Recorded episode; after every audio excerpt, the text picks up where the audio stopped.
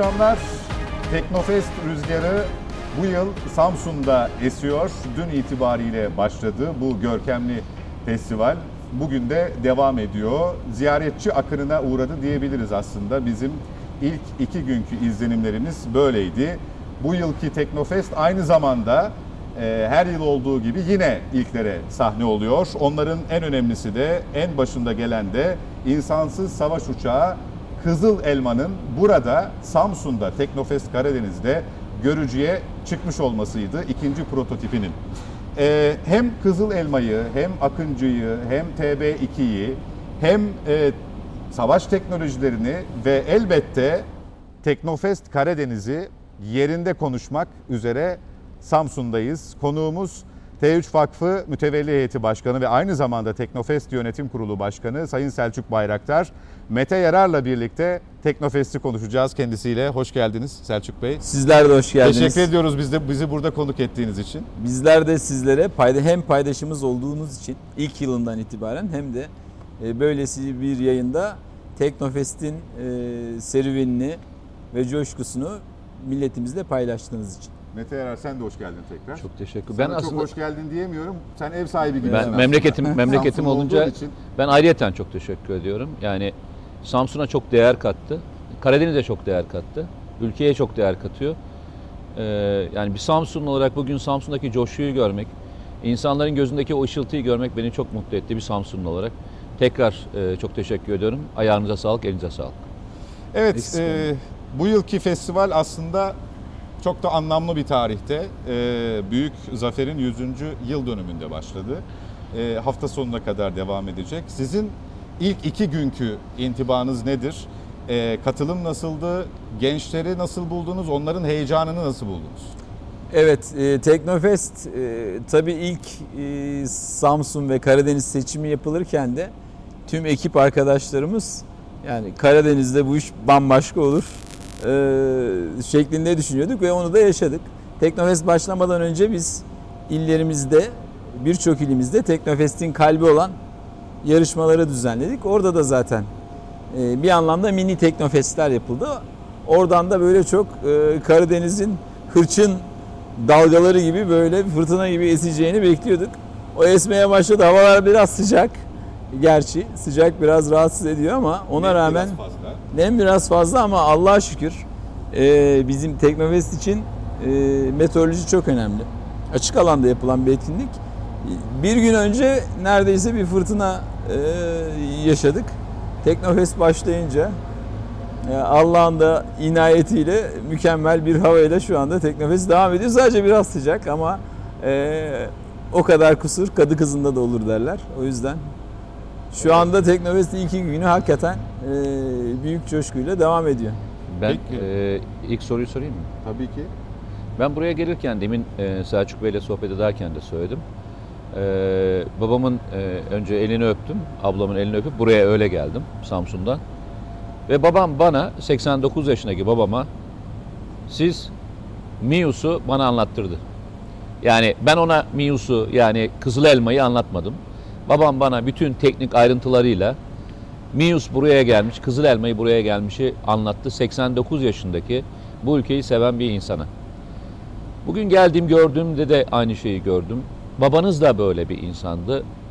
Ee, yalnızca makine yapmaktan çok insan yetiştirmeye çok önem veriyordunuz. Bugün yaptığınız bu faaliyetlerde sizi gerçekten hani Akıncı'ya baktığınızda çok şey görüyorsunuz ben biliyorum. Çünkü ilk yaparken de e, oradaydım. İşte bu Kızıl Elma'yı konuşurken de babanız daha çizimleri içinde de yaparken düşündüm ama hep sizin Ukdeniz'de insan yetiştirmek var. Hep insan. Aslında Teknofest insan odaklı bir gösteri programı değil bu. Bu bir şov Her değil. show değil, evet, Bu, değil. bu insanı insana dokunan bir yer. Evet. Babanızın bir sözüyle bize bir anlatsanız ya. Siz ne yapıyorsunuz Teknofest'te ya? Tabii Teknofest babamın bize sürekli nasihat ettiği e, sözler vardı. Birilerinin dışarıya bağımlı olma zorunluluğu milletimize olan sorumluluğumuzun önüne geçemez derdi hep. Bunun yanında e, aslında biraz da biraz daha enteresan e, nükteli bir sözü daha vardı. Madem hazır e, Konu. Babayı anırken- gelmişken, Onu yad etmişken. rahmetli babama gelmişken onu da söyleyeyim. Tabii 20 senelik bir serüven bizim insansız uçak hikayemiz. İşte e, dünyada da pek bilinen bir teknoloji değildi. Bundan 20 sene öncesini düşünecek olsanız yani insansız uçak deyince insanlar o ne demek diyorlardı. İşte insansız uçak mı olur, adamsız uçak mı olur derken babam şöyle derdi. Memleketi aradık. İşte adam bulamayınca uçağı da adamsız yaptık derdi. ee, nükte yapardı. Ee, adamsız uçak. İnsansız hava aracı manasında. Evet en büyük kıymet insan. Her şeyden öte en büyük değer insan. Ee, hepimiz e, gelip geçiciyiz. En nihayetinde maddi eserlerimizin de hepsi gelip geçici. Ama insanı insanın bedeni de bedenini de düşünecek olsanız o da gelip geçici. Peki yaşayan ne? Bütün bunların ötesinde Eser. e, Fikirler. insanın ruhu Fikirler. baki olan o. Ruhu, fikirleri, inanışları, umutları, gayretleri, emekleri yani maddi anlamda değil bunların hepsinin manevi varlığı yaşıyor aslında. Dolayısıyla e, hepsinden öte e, Akıncı'nın kendisinden de öte onu yapan ruh önemli. O bir yüksek teknoloji makine olabilir ama biz onu yüksek teknoloji harikası bir makine olduğu için sevmedik. Onu yapan ruhun hangi ilhamla yaptığını düşünerek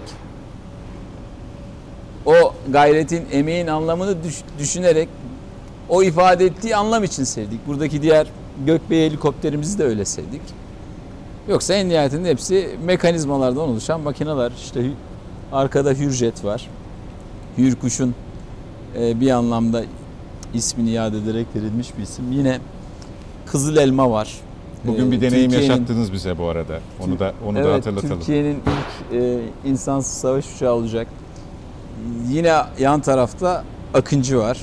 Akıncı da bir anlamda biraz bize Akıncıların da hikayesini anlatıyor.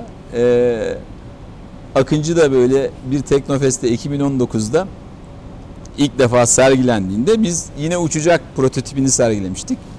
Teknofest'e katıldı. Sonrasında birkaç ay sonra Akıncı uçtu. Yani burada sergilenen prototipi de uçtu. Burada yine e, Kızıl Elma'da bir anlamda Burada uçmadan sergilenen önce uçuyor. milleti milletinin elini öpüyor. Burada sergilenen uçuyor yani çok net. Bir şey tabii tabii uçan uçağı getirdik. Uçacak Şu anda uçağı. üzerindeki motor var değil mi üzerinde? Bu şu, şu anda motoru üzerinde takılı değil ama biliyorsunuz bunlar raylarla takılabiliyor. Takılabilecek mahiyette şu anda. Motoru Onun da- dışındaki bütün sistemleri üstüne aviyonikleri içinde değil yok. Buraya getirirken getirmek için çıkarttınız. çıkarttık. Evet aynen ama bu uçuşa hazırladığımız prototip. Anladım. Peki o zaman Yani mock-up denilen maket, Maket değil. değil, Kendisi. maket Bu bu gördüğünüz işte üzerinde e, Özdemir Bayraktar'ın da ismi yazan işte TC OZB kuyruk numaralı Özdemir Bayraktar e, olarak koydum kuyruk numarasını. E, yazan prototip inşallah Peki şey şunu ikinci musunuz? uçuşa hazırladığımız Şunu prototip. düşünüyor musunuz? Yani e, biraz daha güzel olan uçak bu. Diğeri biraz daha ilk ilk yaptığımız daha, daha güzel. geliştire geçti. Yok yok biraz daha yani Eyvallah. daha daha şık, daha süslü. Ee, rahmetlinin son günlerinde bir kısmına eşlik etme fırsatım oldu. Hastane günleri hariç. Ama e, Mius'a çok önem veriyordu. Siz de biliyorsun çizimlerinde hep önündeydi. Hatta e, yanlış hatırlamıyorsam e, hastalığının son ilerlediği, hastaneden çıktığı günlerde bile Mius'un projeler hep önündeydi diye biliyorum. Hep ona bakıp, üzerinde bir şeyler yapıp, düzeltme yapıp. Siz hep şunu söylediniz. Babam e, Muse üzerinde o kadar çalışma Şeyle mi şansı yaptı? olmadı. E, Akıncı, Akıncı ile pardon. Akıncı. Akıncı ile yaptı. Akıncı'yı asıl yani kavramsal tasarım. Doğru, ha, Akıncı'nın- pardon özür dilerim. Akıncı yani bunu ben çok yerden dünyadaki dünyadan da epey geri besleme aldım. Kendi sınıfının veya insansız hava araçlarının en güzeli aslında. Çok böyle orijinal bir Balık. formu var. İlk balık diyordun. Tabii e, babam öyle derdi. Laz uçak yaptı mı kuşa değil balığa benzetir. Çok Benim dedem rahmetli Çok dedem balıkçıydı. Doğru Ee, doğru hatırladım. Akıncı da biraz balığa benziyor böyle Yunus gibi bir şekli var. E zaten hep öyle demiyor muydunuz? Balık balık diyordunuz siz. Evet yani uçan balık. Uçan falan. balık diyordunuz Evet, siz oraya. Uçan balık diyordum. Evet e, ilk hatta girdi. Yani o formu tabi böyle yaptığınızda uçak e, çok daha güzel oluyor, oluyor ama üretimi çok daha komplike oluyor. Ama bizim için estetik tabi ve özgünlük çok önemli. Kimseye benzemiyor Akıncı. E, Akıncı'ya benzetmeye çalışan uçaklar olabilir bundan sonra ama Akıncı böyle gökyüzünde süzüldüğünde hakikaten e, bugün de işte Hürkuş'la beraber Akıncı'yı yine takip ettik. Daha önce Azerbaycan'da MiG-29 ile Akıncı'nın kolunda uçmuştuk. Bugün de nasip oldu. E, Kullandım. öyle mi? Siz Tabii. Türküş'te mıydınız? Ürkuş'la beraber uçtuk. bilmiyordum. Bugün kullanmadım ama e, MiG-29'u kullanmıştım. E, hatta takla vesaire bazı manevralarda yapmıştık. Bugün e, e, Binbaşı Özpala, emekli Binbaşı Özpala pilotu Hürkuş'un o hep kullandı. Ben de e, Eşlik ettiniz. eşlik ettim uçuşa. Tamam. Şeyi sorayım mı? Burada konuşurken diyordunuz ki siz babanızdan ölümünden sonra şu lafı kullanmışsınız. Öyle hatırlıyorum ben. Babam aynı zamanda babamızdı ama aynı zamanda mesai arkadaşımdı. Aynı zamanda sırdaşımdı. Aynı zamanda fikir. Yoldaşımızdı, Yoldaşınızdı, dava arkadaşımızdı. dava Biz arkadaşı. arkadaş gibiydik babamla. Yani şimdi onun yaptıklarını çünkü Akıncı'nın uçtuğunu görmedi hatırladığım kadarıyla. Yok gördü. Yo şeyde hani siz bir açılış yapmıştınız ya. Açılışı da gördü Var ama mıydı? hastanedeydi. Hastane dedi pardon orada bulunamadı açıkta bulunamadı. Açılışa gelemedi. Biz gelir diye ümit ediyorduk. Ee, ama Hastane maalesef e, ayağa kalkacak hali yoktu. Ee, ama izledi biraz. Şimdi Mius'u e, uçuracaksınız. Çok az bir zaman kaldı. E, insanlar da gerçekten çok bekliyor bunu. Ve e, Mius'a şöyle bakıyor toplum. Açık ve net söyleyeyim size. E, Türkiye'nin F-35 veya F-16'lar konusunda yaşanan bütün sıkıntılara tabii ki eşdeğer bir sistemden bahsetmiyoruz. Ama teknolojik olarak ben buradayım diyebileceği bir haykırış gibi algılıyor benim Yani gördüğüm kadarıyla. potansiyel olarak düşündüğünüzde bütün gelecek burada olduğundan e, aslında o o neslin de yani F-35 dediğimiz neslin de ötesinde bir. Şu, şu anki haliyle değil ama e, gelecek vadi olarak baktığınızda çok daha önünde bir platform. Hani olur ya böyle genç yaştan bir sporcuyu görürsünüz. Evet. Ya bu acayip gelecek. Bugün tamam o kadar zıplayamıyor ama yarın bu e, inanılmaz bir e, nüveyi çekirdeği içinde taşıyor dersiniz. Kızıl elma onu taşıyor aslında. Bütün geleceği taşıyor. Bütün gelecek insansız savaş uçakları e, üzerinde olacak. Bunun Peki artık omuzunuzda çok büyük yük hissediyor musunuz? Omuzumda e, yani elbette şimdi kocaman e, bir kurum Baykar'da. Bunun yanında Türkiye'nin ötesinde dünyadaki etkisi de büyük. E, Teknovest çok çok çok daha büyük biliyorsunuz. E, elbette ama e, tabii bütün bu sorumlulukları düşünüp çok dikkatli ve çok gayret sarf etmek bilincinde olabiliriz ancak. Başka bunun ötesinde de bir şey yapamayız. Yani elimizden gelenin en iyisini yapmaya çalışıyoruz. Selçuk Bey aslında bu tam da F-16, F-35 tartışmasının yaşandığı dönemde duyduk biz Kızıl Elma'yı. E, bu açıdan baktığımızda asimetrik savaş koşullarında kritik hamle diyebilir miyiz bunun için? E, bir de e, Mete biraz sorar gibi oldu ama F-35 örneğinde şu haliyle değil dediniz siz de. Bir sonraki teknolojisi, ondan sonraki teknolojisi belki bu anlamda kıyası beraberinde getirebilir. E, bir de 5. nesil savaş uçakları diye nitelendirdiğimiz bu savaş uçakları yani insanlı savaş uçakları artık geleceğin savaşlarında, muharebelerinde zaten bu teknolojiyle birlikte ister istemez geri planda kalmayacak mı? Ee, şimdi ilk sorunuzu bir daha alabilir miyim? F-16 ile F-35 tartışması yaşamıştık biz bir Hı hı. dönem. Ee, o dönemde biz duyduk Kızıl Elma'yı aslında. Evet. O açıdan da e, kritik bir hamle, stratejik bir hamle olarak da e, değerlendirmek istedim. Beraberinde Şöyle soruyu getirdim. Ee, aslında bu soruyu şöyle düşünmek lazım. Biz insansız savaş uçağını yapmazsak ne olur? Aslında e, hani şey derler ya köprüden önce son çıkış. Şu anda teknoloji bir anlamda e, bir inflection noktası derler böyle. Patlama noktası. Dönüşüm noktası. Yani bundan sonra böyle hızlı bir dönüşüm göreceğiz. S- hava araçlarının muharebesinde. Zaten biraz da Türkiye başlattı bunu. Dünyada siyalarla kazanılan ilk savaşı Türk orduları kazandı. Bu paradigma dönüşümünü başlatan Türkler oldu. Yani Türk ordusuna nasip oldu bu. Çok büyük bir şey. Ee, şimdi bugün insansız savaş uçağı yapmazsak yarın muhakkak bunun müşterisi olacağız. Ben onun size teminatını verebilirim. Yani e, şuna benzetebiliriz. Teknolojideki bu paradigma dönüşümlerini ben sörf dalgasına benzetiyorum. Yani bir müddet daha F-16, F-35 modernizasyon vesaireyle uğraşacağız ama iş eninde sonunda gelip e, insansız savaş uçağı Tabii. müşterisi olmakta bitecek diyorsunuz. Yapmazsak eğer. Yapmazsak. Bu evet. uçağı yapma, bu uçakları, bu teknolojileri yapmazsak orada bitecek. Çünkü teknolojideki işte bu inflection noktası diyorum ya yani e, bir anlamda e, sörf dalgasının Tepe noktası. tepe nok tepe noktası en son yer. Bu dibi değil mi? Dibinde de olmuyor. Arada bir yerde yakalamanız lazım. Tepeyi geçirdin mi geçmişler olsun. Bir sonraki dalgaya kadar beklemen lazım. Orada yoksun artık sen. Yani düşünün bir gün e, yolcu uçağı yapalım desek, insanlı yolcu uçağı yapalım desek pek mümkün değil. Yapsanız da pek mümkün değil. Yani e, bir başka ülke, her türlü kaynağa sahip bir başka ülkesi ülkede yapsa çok mümkün değil. Çünkü rekabet edebilmesi mümkün değil. Yolcu uçağı yapabilir elbette. Yani düşünün A380 diye bir uçak dünyanın en büyük yolcu uçağı.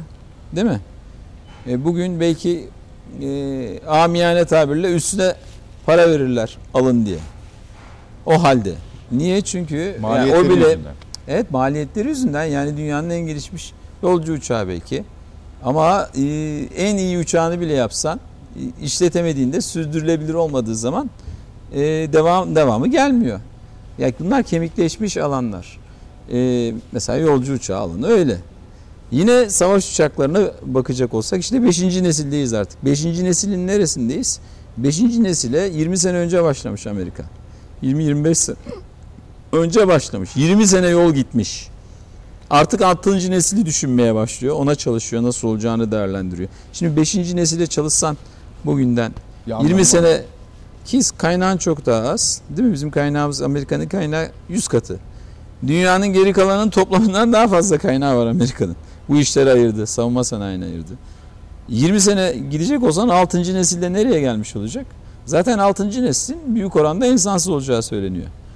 E, bence kanaatimce e, daha da hızlı gelişecek teknoloji ve çok daha çabuk insansızlaşacak. Çünkü bu sistemler çok daha maliyet etkin. Ve insan yani e, canı o kadar tehlikeli görevlerde riske atılamayacak kadar kıymetli insan. Ve pilot yetiştirmek de çok zor bir iş, çok pahalı bir iş. Dolayısıyla soruyu şöyle sormak lazım.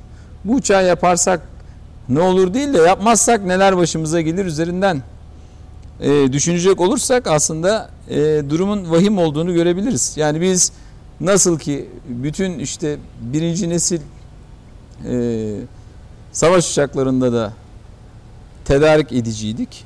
Bize bir eski nesil veya daha düşük teknolojileri veriyorlardı. İkinci nesilde de böyleydik. Yani aşağı yukarı 10 yıl var her bir nesille birbirleri arasında. Beşinci nesilde de böyle olacaktık. Yani Peki en biz bu- gelişmiş varyantı bize zaten vermeyeceklerdi ve bunlar böyle bilgisayar uçaklar artık. Yani e, hem çok pahalı uçaklar hem de bilgisayar olduklarından yani uçağın kendisinden öte bilgisayar kıymetli içinde.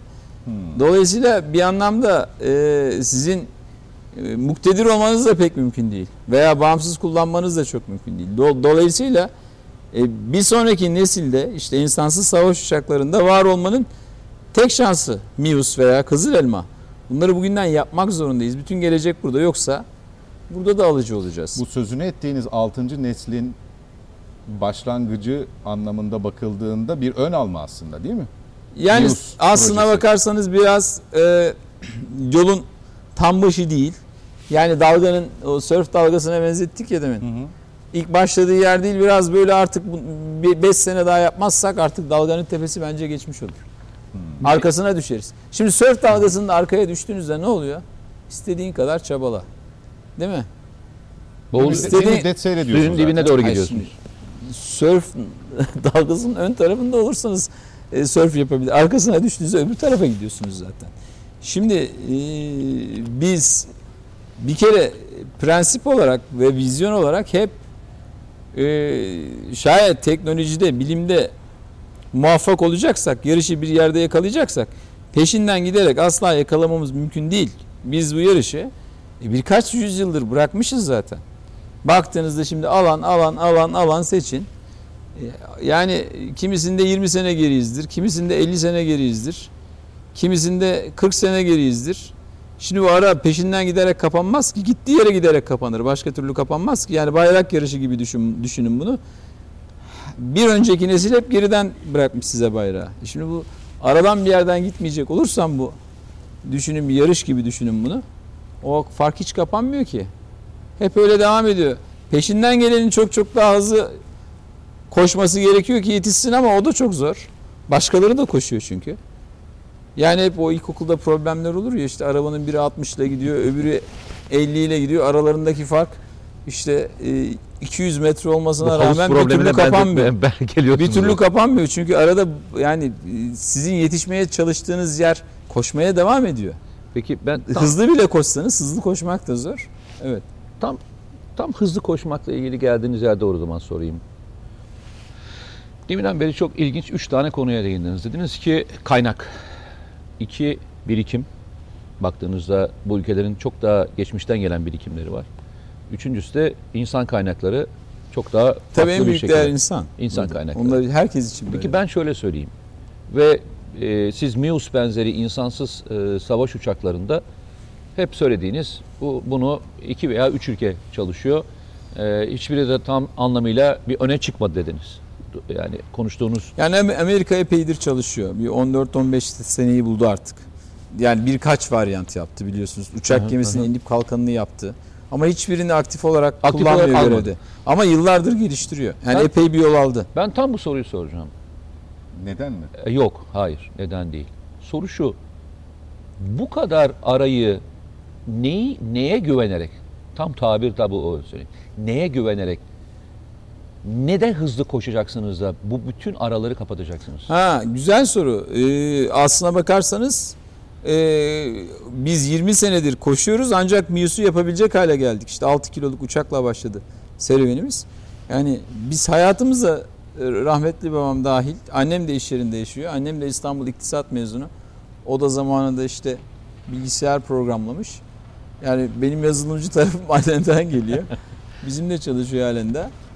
Ee, e, niye bugün yapmadık da Mius'u 20 sene önce e, şey 20 sene önce yapmanızda bugün yap. Çünkü ancak şimdi yapabilir hale geldik. Yok yok. E, onlar da yap- yapıyorlar ama siz diyorsunuz ki bende bunların hiçbiri yok. Ama ben mesela bunu e, Ama onlar için de yeni bir konu. Fransızlar mesela uçak konusunda Fransızlar iyilerdir. İngilizler bir proje denediler sonra vazgeçtiler bildiğim kadarıyla. İnsansız savaş uçağında. İngilizlerin zaten yok. Ee, bir prototipi var kusura bakmayın. Ee, bir programı var. Ama ya ağır aksak gidiyor. Yani burada ruh lazım tabii.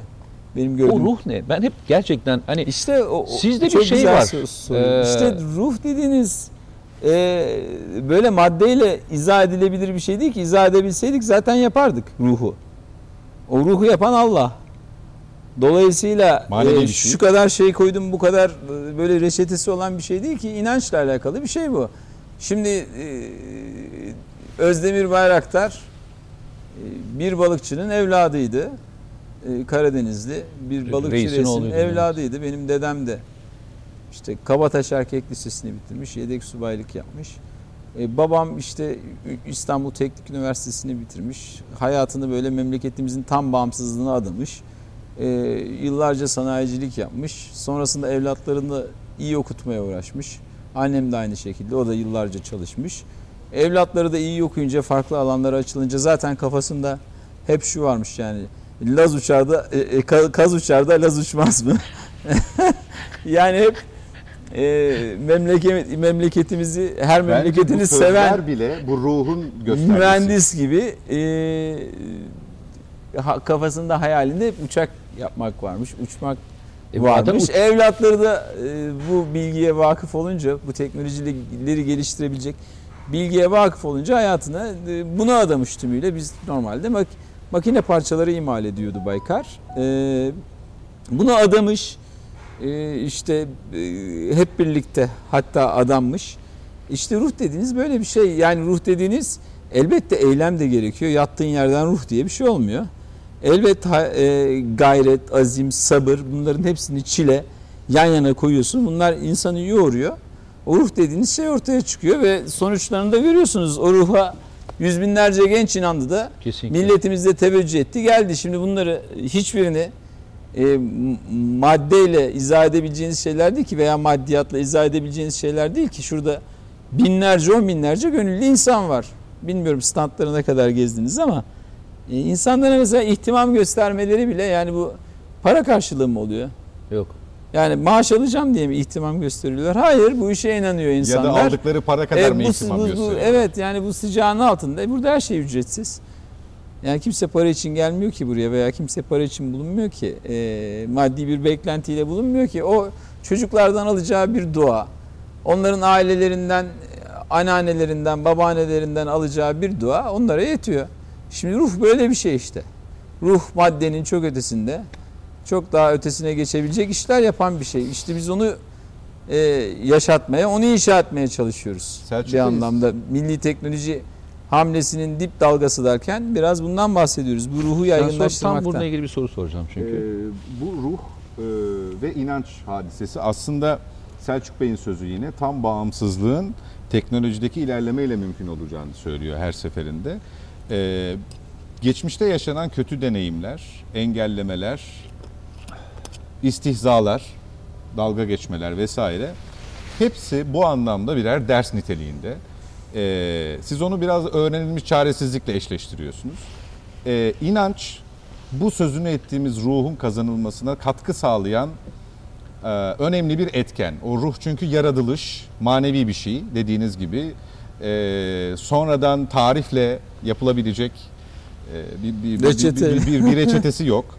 bir prospektüsü de yok. Ama e, birinci koşulsa inanç. Maddi Geriye bir hiçbir şey kalmıyor mu? Yeterli mi yani? Ya Onu tabii sormak ki istiyorum. yeterli değil. Elbette yani e, elbette e, aklınızı yani e, ruh ruhun yanında elbette inancın, azmin, gayretin yanında elbette donanımın e, bunun yanında Kendini e, yetiştirmenin. kendini yetiştirmedin işte e, zamanı iyi anlamanın e, bunun yanında aklını kullanmanın. Şimdi biz e, misyondan bahsediyoruz biraz. İşte diyoruz ya ne yaptığından daha önemlisi nasıl yaptın? Hangi ahlakla yaptın? Çok daha önemli. Ne yaptığından çok çok daha önemli. Hatta ne yaptığının çok bir önemi bile yok. Nasıl yaptığın daha önemli. Daha da önemlisi niçin yaptın asıl soru bu niçin yaptığınla yaptığın hiçbir kıymet kazanıyor ama bunlar tabii bir misyon ifadesi, bir ruh ifadesi sorular. Asıl bir de akli yönüne bakan tarafı var. Şimdi biz ne diyoruz hep? Yani bir e, kendimizi bir kere kandırmayalım. Gerçeği net bir şekilde ortaya koyalım. E, birkaç yüzyıldır e, bilimde, teknolojide biz e, yarışta geriyiz. Medeniyetimiz geri. E, bunu biliyoruz, kabul de ediyoruz. Kendi hatalarımız yüzünden böyle bu. E, başkaları bizi e, geri bıraktı da diyebiliriz ama e, çok önemli değil bıraktırmasaydın derler. Yarışta hızlı koşsaydın sen de yani. Yani seni adam tutup da geç diyecek hali yok. Elbette geri bıraktığında En çok kullanılan ifadelerden, bahanelerden biri o. Bizi engellediler. yani o engelletmeseydin yani tutup sen e, ilim tahsil edecektin de kitabını mı aldılar? E, dost doğru e, işte temel bilimde e, veya diğer alanlarda i- i- icat çıkartacaktın da engel mi oldular? Hayır. Yani bunların hepsi biraz e, yani aşağılık kompleksinin ifadeleri. E, bana da verilseydi ben de yapardım. E yapsaydın e, o imkanın olsaydı yapsaydın. Peki e, baktığımızda bütün bu alanlarda az önce de söyledim. Birçoğunda mesela teknolojik konulara bakalım. E biz neredeyiz? Bir onu görelim. E birçoğunda geriyiz. Şimdi savunma sanayinde mesela iyi bir çıkış yakaladık. O da neyle oldu? Bir vizyon değişikliğiyle oldu. Vizyonu bir değiştirdin aynı mühendislerle çok daha az kaynak sarf ederek e, büyük işler yaptın. Dünyanın, dünyanın bile dikkatini çekecek işler yaptın. Mesela sanayide böyle misin sanayinin genelinde? Yok. Yani öyle yüksek teknoloji işlerin sivil alanlara baktığında birçoğunda böyle değilsin. Yani niş tek tük örneklerim var ama değilsin. E, Dolayısıyla bunu bileceğiz. E, burada e, ne diyoruz?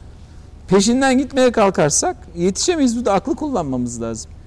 Yani işte bugün e, 5G te- telekomünikasyon teknolojisinden bahsediliyor değil mi? Ya 5G bittiyse, 4.5G bittiyse 6G'de var olmaya bakacaksın. 5G geçmişler olsun. 10 yıldır çalışılıyorsa, bütün üretim hatları ona göre tasarlandıysa bugünden 6G'ye e, 6G'nin standartları oluşuyorsa bu kadar büyük bir sektörde mesela telekomünikasyon çok büyük bir sektör değil mi? E, oraya oraya çalışırsan var olman mümkün. Diğer türlü ancak işte e, yan bir kolunda bulunabilirsin bunun. Ancak yan yüklenicisi, alt yüklenicisi olabilirsin. Yani katma değerin en üstünden değil de daha böyle alt tarafından alabilirsin. Dolayısıyla bu yarışlara girerken biz hep şunu söylüyoruz. Ee, elbette vizyon olarak geleceğin teknolojilerine odaklanalım. Orada var olmaya çalışalım. Ve oyunu oraya çekmeye çalışalım. Biraz onu yaptık mesela SİHA'larda biraz onu yaptık biz. E, savaşı, muharebeyi o tarafa çektik. Yani bu SİHA'ların vurduğu teknolojiler kendisinden daha geri teknolojiler mi? Değil. Onlar da çok zor. Hatta kimisi çok çok daha zor. Ama ye- yenilik yaptığın için maçı kazandın. Yani sahanın kuralını bir anlamda oyunu, değiştirdin. oyunu değiştirdiniz. Evet oyun çimde oynanıyordu. Dediniz ki hayır oyun buzda oynanır. Onun gibi yani. Dediniz o bütün o e, birikimi bir anda eba aldı. Yoksa çok iyi futbol oynuyor belki o. Bunun gibi bir şey. Kuralları değiştirdin. Kendi lehine yani yenilik, disruptive innovation deniyor. İşte yıkıcı inovasyon, İnovasyon, yıkıcı yenilik. Yenilik. Yani geçmişteki e, ge- geçmişin o birikimini bazen e, oyun değiştirici işte ezber bozucu diyoruz biz de. O ezber bozulmuş oluyor. Burada da şimdi ezber bozuluyor dünyada. Bunu başlatanlardan biri biziz. E, biraz daha geç kalırsak bu da gidecek. Yani ne kadar daha geç kalabiliriz? İşte 10 sene yapmazsak bitti. Unutun bu alanı. Öyle bir yere gidecek ki e, yetişmeniz belki pek mümkün olmayacak. Ben tam şeyi soracağım. Bugün dediniz ki nereleri gezdiniz? Tabii yani ben biraz şanslıyım. Yani siz de biliyorsunuz savunma sanayini çok geziyorum. Ben bugün e, öğrencileri ve öğrenci yetiştirmeye adanmış olan T3 Vakfı'nı ve onun e, paydaşlarını gezmeye çalıştım. Mesela TUSAŞ, e, TUSAŞ diyorum, e, TürkSat e, ekibine uğradım. Onlar mesela uydu e, yarışmalarını düzenliyorlar sizin kendi şeyinizde, buradaki ekipleriniz içerisinde. Dedim ki yaklaşık işte kaç senedir bunu yapıyorsunuz ve bu yaptıklarınızda ne gözlemlediniz? Ben rakam söyleyeyim siz üzerine lütfen konuşun. Dedi ki biz ilk bu yarışmayı yaptığımızda 3 takım katılmıştı. Evet. Bu sene 110 takım katıldı ama biz 110 takımı eleyerek seçtik. Yani o kadar çok vardı ki Elemek zorunda kaldı. 110 tane takımı seçtik. İlkinde 3 takım vardı. Peki başarı ne oldu diye sordum. Dedi ki bundan e, bir sene önce e, sanırım Zonguldak'taki üniversiteden bir takım birinci olmuş uydu yapmakla ilgili. Onlar bu sene bir e, mikro uydu yapıp e, Elon Musk'ın e, uzaya gönderdiği sistemle Griz. e, uzaya şey göndermişler. Griz evet. Evet Hı hı. göndermişler. Şimdi bana çok şey Griz geldi. takımı. Yani inanılmaz, de, evet. inanılmaz bir hikaye. 3'ten 110 bir sene önce birinci olan takım kendi yaptığı uyduyu space, işte e, uzay programıyla gönderiyor. Buna benzer ne aldınız ve nereye doğru geldiniz? Yani çünkü bunların her biri birer başarı hikayesi e, ve siz bunları görüyorsunuz biz görmüyoruz. Biz yalnızca şuraya geldiğimizdeki insanların e, işte e, buradaki sistemleri görüyor. Ama altta yetişen inanılmaz bir çocuklar ve dehalar ve gençler var. Bize biraz ondan Biz bahsetsenize. senede bir bunu fark ediyoruz ama o onlar için devam ediyor. Onlar Her ama gün, bir sene boyunca onlara her mentörlük yapıyorlar. Evet işte bir o- gün bir gün buraya şov için gelmiyorlar. Evet evet. Tabii sene Onlar bir sene onlarla yatıyorlar, kalkıyorlar, onlara eğitiyorlar, onlara malzeme veriyorlar, onlara proje veriyorlar. İşte ben Hep tam diyorum orayı- ya tam bu bir şov değil ya. aslında, bu evet. bir bu bir adanmışlığın Bu paradigma dönüşü. burası şey. Mezuniyetini veriyorsunuz aslında siz burada. Evet. Her Teknofest'te bir mezuniyet veriyorsunuz. Bir anlatsanıza bize. Şimdi yarışmalar tabii Teknofest'in kalbi. E, Bu toplumsal dip dalganın, toplumsal seferberliğin merkezindeki unsur. Biz ne diyoruz? E, nasıl ki e, bir futbol şampiyonası olsa e, tuttuğumuz takım şampiyon olsa hepimiz sporcuları alkışlarız değil mi? Yollara dökülüyor insanlar. Aynen. Zaman zaman.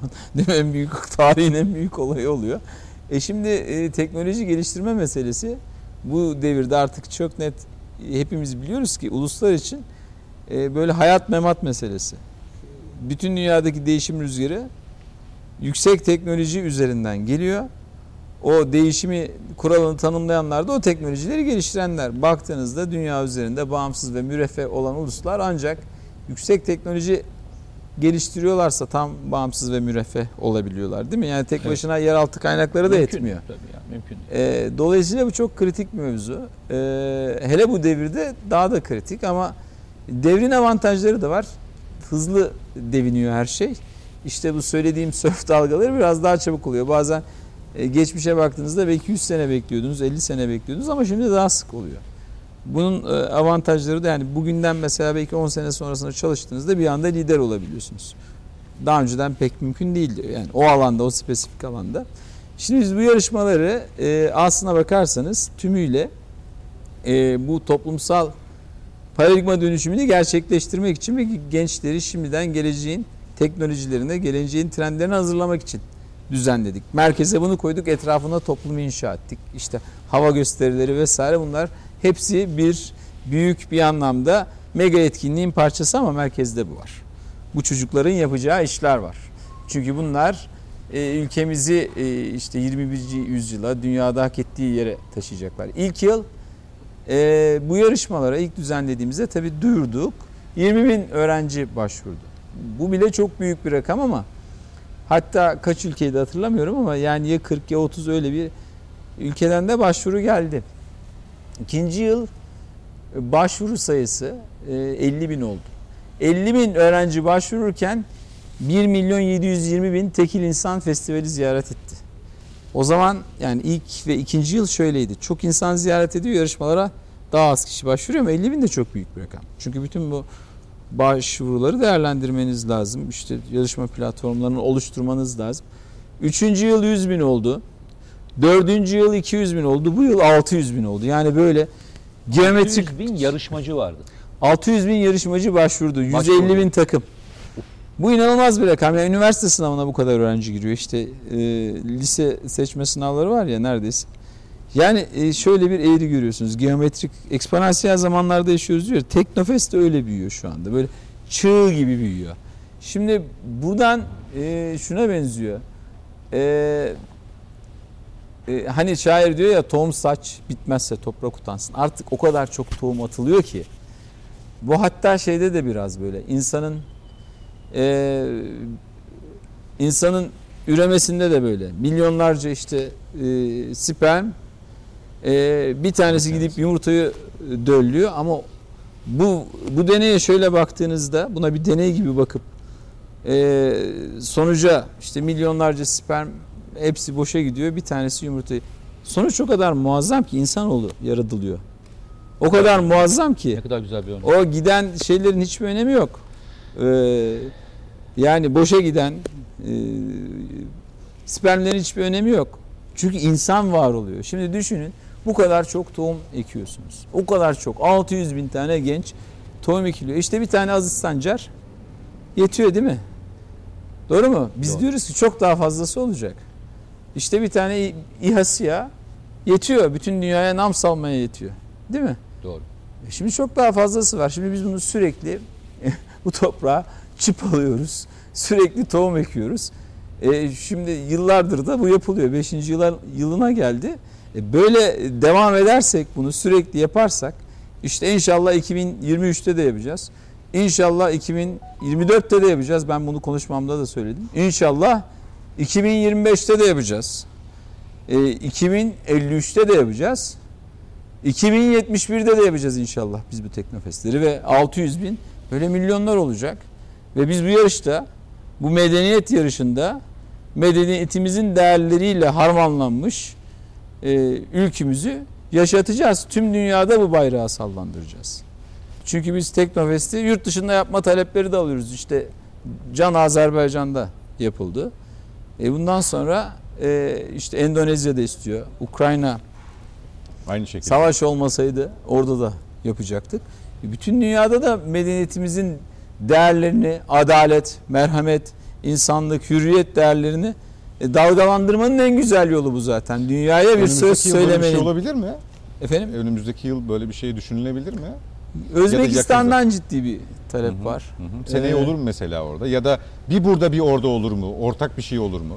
Evet biz e, şunda Bakü gibi. kararlıyız. Yani ülkemizde her yıl yapmaya kararlıyız. Bir yıl Anadolu bir yıl İstanbul ama arada başka ülkelerde de inşallah e, olması gerektiğini düşünüyoruz. E, çünkü e, bu e, medeniyetimizin rüzgarı ancak e, böyle sadece kendi topraklarımızda değil de Böyle yayılabilir. e, böyle, duyurulabilir. yayılabilir, Tabii. böyle e, böyle büyüyebilir. Tam, E, Dost ve kardeş coğraf- coğrafyalardan başlamak üzere. sayısı alayım araya gideceğim çünkü. Yani eskiden ecdadımız e, Soru sert o belki yüzden şey yapmayacağım, sormayacağım. Fragman yaptın sen şimdi ama. ecdadımız topraklara e, yeni yerlere sefere çıkardı ama artık bu devrin e, bu devrin e, bir anlamda seferi de böyle. Yani sizin e, medeniyet rüzgarınızın e, işte mana ve e, e, mana dünyanızın e, ve işte dostluğunuzun, kardeşliğinizin artması üzerinden gidiyor. Şimdi biz Azerbaycan'da yaptık. Allah şükür çok güzel bir Teknofest oldu.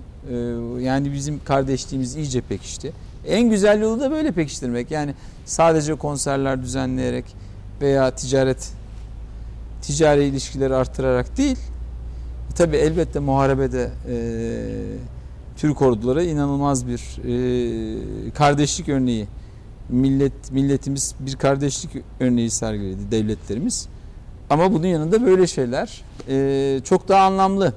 Nesillerimizi birbirleriyle harmanlıyoruz. E, onlar e, bizlere çok daha yakınlaşıyorlar. Bizler onlara çok daha yakınlaşıyoruz. E, artık e, gönüllerin fethiyle e, oluyor. As, asıl fetih de bu bence. Zaten en güzel tarafı da bu. Peki. Soru sert mi dedin? Soru sert. Evet. biz O biraz- yüzden e, reklamdan sonraya bırakacağım. Evet. Peki bir Sert ara bir vakti. soru var. Peki. Ee, biz o sorunun sertlik derecesini ne kadar yumuşatabiliriz. Arada hiç sormayı vermem, Yumuşatabiliriz yoktu, ver- ona bakayım ben. Bir araya gidiyoruz efendim. Samsun'dan Teknofest alanından Sayın Selçuk Bayraktar'la yayınımıza devam edeceğiz. Samsun'dan bir kez daha mutlu akşamlar diliyoruz efendim. Teknofest Karadeniz'deyiz.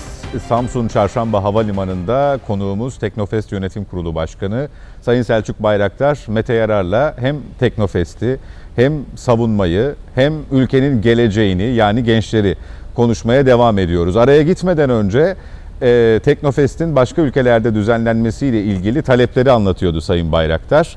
E, Bakü'de Azerbaycan kardeş Azerbaycan'da yapılmıştı biliyorsunuz. Pandemi sebebiyle de zor günler yaşamıştık. E, Teknofest'in yapılamadığı bir iki sene oldu mu Sayın Bayraktar? Bir sene mi oldu? E, yapamadığımız yıl olmadı. Sadece yarışmalarla yaptığımız bir yıl oldu. yaptığımız, katılımcının 2020'de. alınmadığı oldu değil Evet, mi? Onların katılım. gelemediği oldu daha doğrusu. Yani Pandemi- ziyaretçi almadınız. Ziyaretçi almadınız. Sadece yarışmacı. Ukrayna bahsi geçmişti. Eğer e, şu anki savaş olmasaydı belki orada yapılacaktı dedi. Mete Yarar orayla ilgili o çarpıcı sorusunu şimdi yöneltecek. Buyurun Sayın Mete Yarar. Evet. e, bu arada uçak mı indi, uçak mı geliyor bilmiyorum ama Uçaklar e, onu izleyicilerimizle paylaşalım. E, Çarşamba havalimanı. Havalimanı'nda olduğumuz için tarifeli uçuşlar devam ediyor. Ara ara uçak kalkış iniş seslerini, e, taksi pozisyon seslerini duyabilirsiniz. Bizim sesimize sirayet edebilir. Bundan dolayı da özür diliyoruz efendim. Mete. Ee, şimdi şöyle söyleyeyim. Ee, sizin yaptığınız gerçekten önemli faaliyetler var ve bunlar terörle mücadele, ee, insan e, yetiştirmek, özellikle gençlere yönelik faaliyetleriniz. Ee, üçüncüsü Türkiye'de bir ekosistem oluşturmaya çalışıyoruz. Ha İstanbul'la müthiş bir ekosistemle Türkiye'nin teknolojik yolculuğunda e, ufak şirketlere mentörlük yapıyorsunuz. İnanılmaz bir şey. Ee, ve bu kadar çok şey yaparken Ukrayna örneği o yüzden e, dediğinizde bana çok çarpıcı gelmişti. Ukrayna'nın bugünkü mücadelesi içerisinde herhalde Türkiye'deki yaptığınız hizmetlerle ilgili herhalde yüzde biri değildir. Ama adınıza şarkılar, çocuklarına e, hiç tanımadıkları bir ülkenin şirketinin ismini verecek kadar e, değer veriyorlar size. Ve oranın en önemli madalyalarını, şeref madalyalarını, devlet üstün hizmet madalyalarını veriyorlar. İkincisi kardeş ülke dediğimiz artık hani e, Karabağ Savaşı sırasında e, yaptıklarının bütün dünya tarafından kabul edildiği bir başarı hikayesinin de kahramanısınız. E, TB2'lerle. Orada da aynı şekilde inanılmaz bir şekilde size karşı müthiş bir sevgi, taltif ve en ufak bir e, hakkınızda, aleyhinizde konuşan bir tek kelime dahi duymuyorsunuz. Ve orada da Türkiye'de yaptıklarınızın yüzde biri bile değil. Ama Türkiye'ye geliyorsunuz ve zaman zaman hiç hak etmediğiniz, rahmetli e, babanız da çok üzülürdü bu tür e, konuşmalar olduğunda. Sizler de daha önceki yaptığımız programlarda da e, hep bunu dile getiriyorsunuz. Beni en çok yoran bu demiştiniz. Ne çok çalışmak ne başka bir şey. Gerçekten biz neyi başaramıyoruz da size ve sizin gibi bu ülkeye hizmet etmek için varını yoğunu e, adayanlara sahip çıkmakta zorluklar yaşıyoruz. Bunun cevabını vermekte zorlanacağınızı biliyorum. Çünkü sahip çıkılan sizsiniz. Ama neden? Neden? Gerçekten neden? Tabii biz e, aslına bakarsak e, şahıs olarak zamanın genişliğini, mekanın genişliğini düşündüğümüzde işte dünyada 8,5 milyar insan yaşıyor. Bunu düşündüğümüzde şahıs olarak pek bir kıymetimiz yok. Ama verdiğimiz mücadelenin, babam da hep bunu, rahmetli babam da bunu hep söylerdi. Verdiğimiz mücadelenin bir izzeti var. Nefsimizin izzeti yoktur. Ama bu davamızın izzeti vardır. Davamız nedir? İşte burada 600 bin genç başvurdu ya. Onlar insanlığın yararına, ülkemizin tam bağımsız ve müreffeh olması için e, tohumlar ya, yeşerecek fidanlar ya. İşte bu emeğin, bu gayretin, bu davanın kıymeti büyük. Ha bugün biz bunu e, ilk yılından itibaren Allah'a şükür çok büyük bir coşkuyla milletimiz bunu sahiplendi. Hani Ana, Ana, Anadolu feraseti derler ya. E, yani bizim e, milletimiz ve aynı zamanda devlet geleneğimiz çok eski biliyorsunuz. E, binlerce yıllık bir devlet geleneği var. Ve e, bu Anadolu irfanı dediğimiz şeye de bakacak olursak e, çok farklı farklı farklı e, e, etnik gruptan insanın, farklı kültürlerden insanın bir e, yarımadada harmanlandığı bir yer burası. E, aynı zamanda. E, bunun yanında e, 1071'de Anadolu'nun kapılarını bize açan komutanın size öyle bir vatan aldım ki ebediyen sizin olacaktır dediği bir yer burası. Bütün bu perspektiften baktığımızda bu meseleye Selçuk Bayraktar'ın, Özdemir Bayraktar'ın, Haluk Bayraktar'ın e, çok bir önemi yok. Ama bu verilen mücadelenin e, ve onun e, işte gördüğü rağbetin, teveccühün e, ve bu davanın e, niyetlerinin, hedeflerinin büyük önemi var. Biz asıl onlara helal gelmesinden e, açıkçası üzülecek, üzüleceksek yani yolumuz belli, niyetimiz belli, işte düsturumuz belli ve dost doğru ki zaten ne yaptığımızdan daha önemlisi düsturumuzdur. Düsturumuzdan da daha önemlisi niye yaptığımızdır. Açıkçası neden yaptığımızdır en önemlisi. Ne yaptığımızdan daha önemlisi nasıl yaptığımız, hangi ahlakla yaptığımız. Ondan öte niye yaptığımız. İşte bunu insanlığın faydasına, milletimizin yararına yapıyorsak bütün eylemlerimizi ve dost doğru bir şekilde yap- yapıyorsak aslında siz de dediniz ya işte bazen üzülüyordur. Rahmetli babanız da üzülüyordu. Aslında üzülmemizin de çok bir anlamı yok. En nihayetinde e, eskilerinde söylediği bir söz var. İt ürür, kervan yürür diye. Dolayısıyla bu kervan yürüyor. Siz de görüyorsunuz yıllardır. E, bizim sihaları yaptığımız dönemde de biz bunu çokça yaşadık. yıllarca akamete uğraşmaya, türlü türlü entrikalarla, iftiralarla e, boğmaya çalışanlar oldu. Ama her seferinde tam tersi bir sonuç oldu. Bugüne değin de hep böyle büyüye büyüye gitti. Yani beklenilenin tam tersi sonucu verdi bu saldırılar hep. Çok daha büyük bir azimle, milletimizin çok daha fazla sahiplenmesiyle e, karşılaşıldı. E, Elbette bunlar e, bir medeniyet yolculuğunda e, elbette bir taraftan yaşanması gereken şeyler ise bir taraftan da şöyle bakmak lazım. Bir medeniyeti bir taraftan aşağıya çekiyorsa bunları yaşamak bir taraftan da belki o marazların temizlenmesi için yaşanması gereken şeyler. Nasıl diyeceksiniz? E, düşünün ki işte ben tabii bu hikayeyi epey bir geçmişe bağlıyorum. Bu yıkıcı taassubu.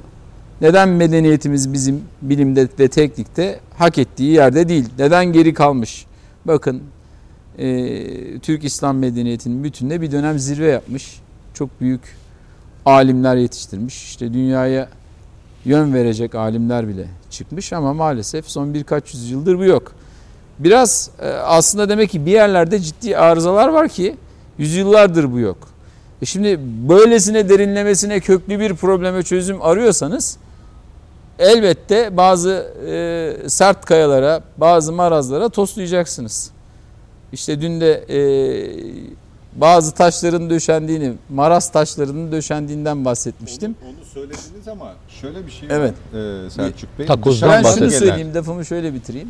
Yani elbette bunlar yaşanacak ki e, bu marazlar ortadan kalksın ve buradaki çocukların geleceği açık olsun. Onlar da görsünler ki onlar da ona göre mücadele edecekler ve onları destekleyecek toplum bütün bunların farkında olsun ki bu arızalar bir daha yaşanmasın. Çünkü ne dedik? Dün bir örnek verdim ben. Dedim ki işte Akıncı buraya uçarak geldi. Değil mi? Yüz binlerce e, halkadan oluşan böyle bir zincir. Bütün bu halkayı dost doğru kurduğunuzda işte milyonlarca satır yazılım bileşenler dost doğru kurduğunuzda ancak bir uçak uçuyor değil mi? Ancak hepsini mükemmel bir o halkaların her birini oluşturmakta bir emek. Apayrı bir emek. Her birine tek tek işte 20 senemizi vermişiz biz. Bunu yapabilmek için bundan sonraki uçağı işte Kızıl Elma'yı yapabilmek için. 2700 tane genç mühendis ve teknisyen çalışıyor. Ben biraz abileri gibiyim. Babam en büyüğümüzdü. Sonra sıra bize geldi.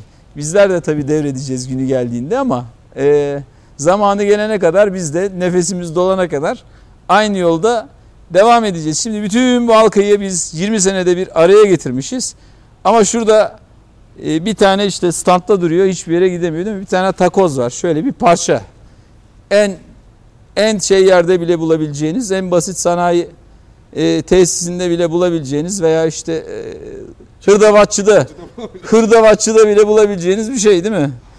Onu oraya koyduğunuzda o hiçbir şey yapamıyor. Hiçbir yere gidemiyor. Bütün bir emek zayi oluyor. Şimdi toplumun bunu anlaması gerekiyor. Bu işlere takoz olmak bu kadar kolay. Durdurmak bu kadar kolay. Bunu anlayıp toplumun buna müdahale etmesi gerekiyor. İşte bunlar da böyle iniş çıkışlar yaşandığında ancak öğreniliyor. Zaten bunlar geçmişte yaşanmış olsa velev ki bu maceralar daha önceden yaşanmış olsa bunları toplum Evet hem hesaplaşma hem bu hastalıklardan kurtulmuş olsak biz herhalde bugün uzay çağındaydık. Niye uzay çağında değiliz? E, bu hastalıklarımızı da ortadan kaldırmadık da o yüzden. Bu hastalıklarda ancak böyle toplumun önünde yaşandıkça toplum böyle öğreniyor bunu. Demek ki Öğre- benim burada bir eksiğim var. E, bu da böyle yapılıyor. E, büyük gayret gösteriyorsunuz ama bir tane şey yetiyor.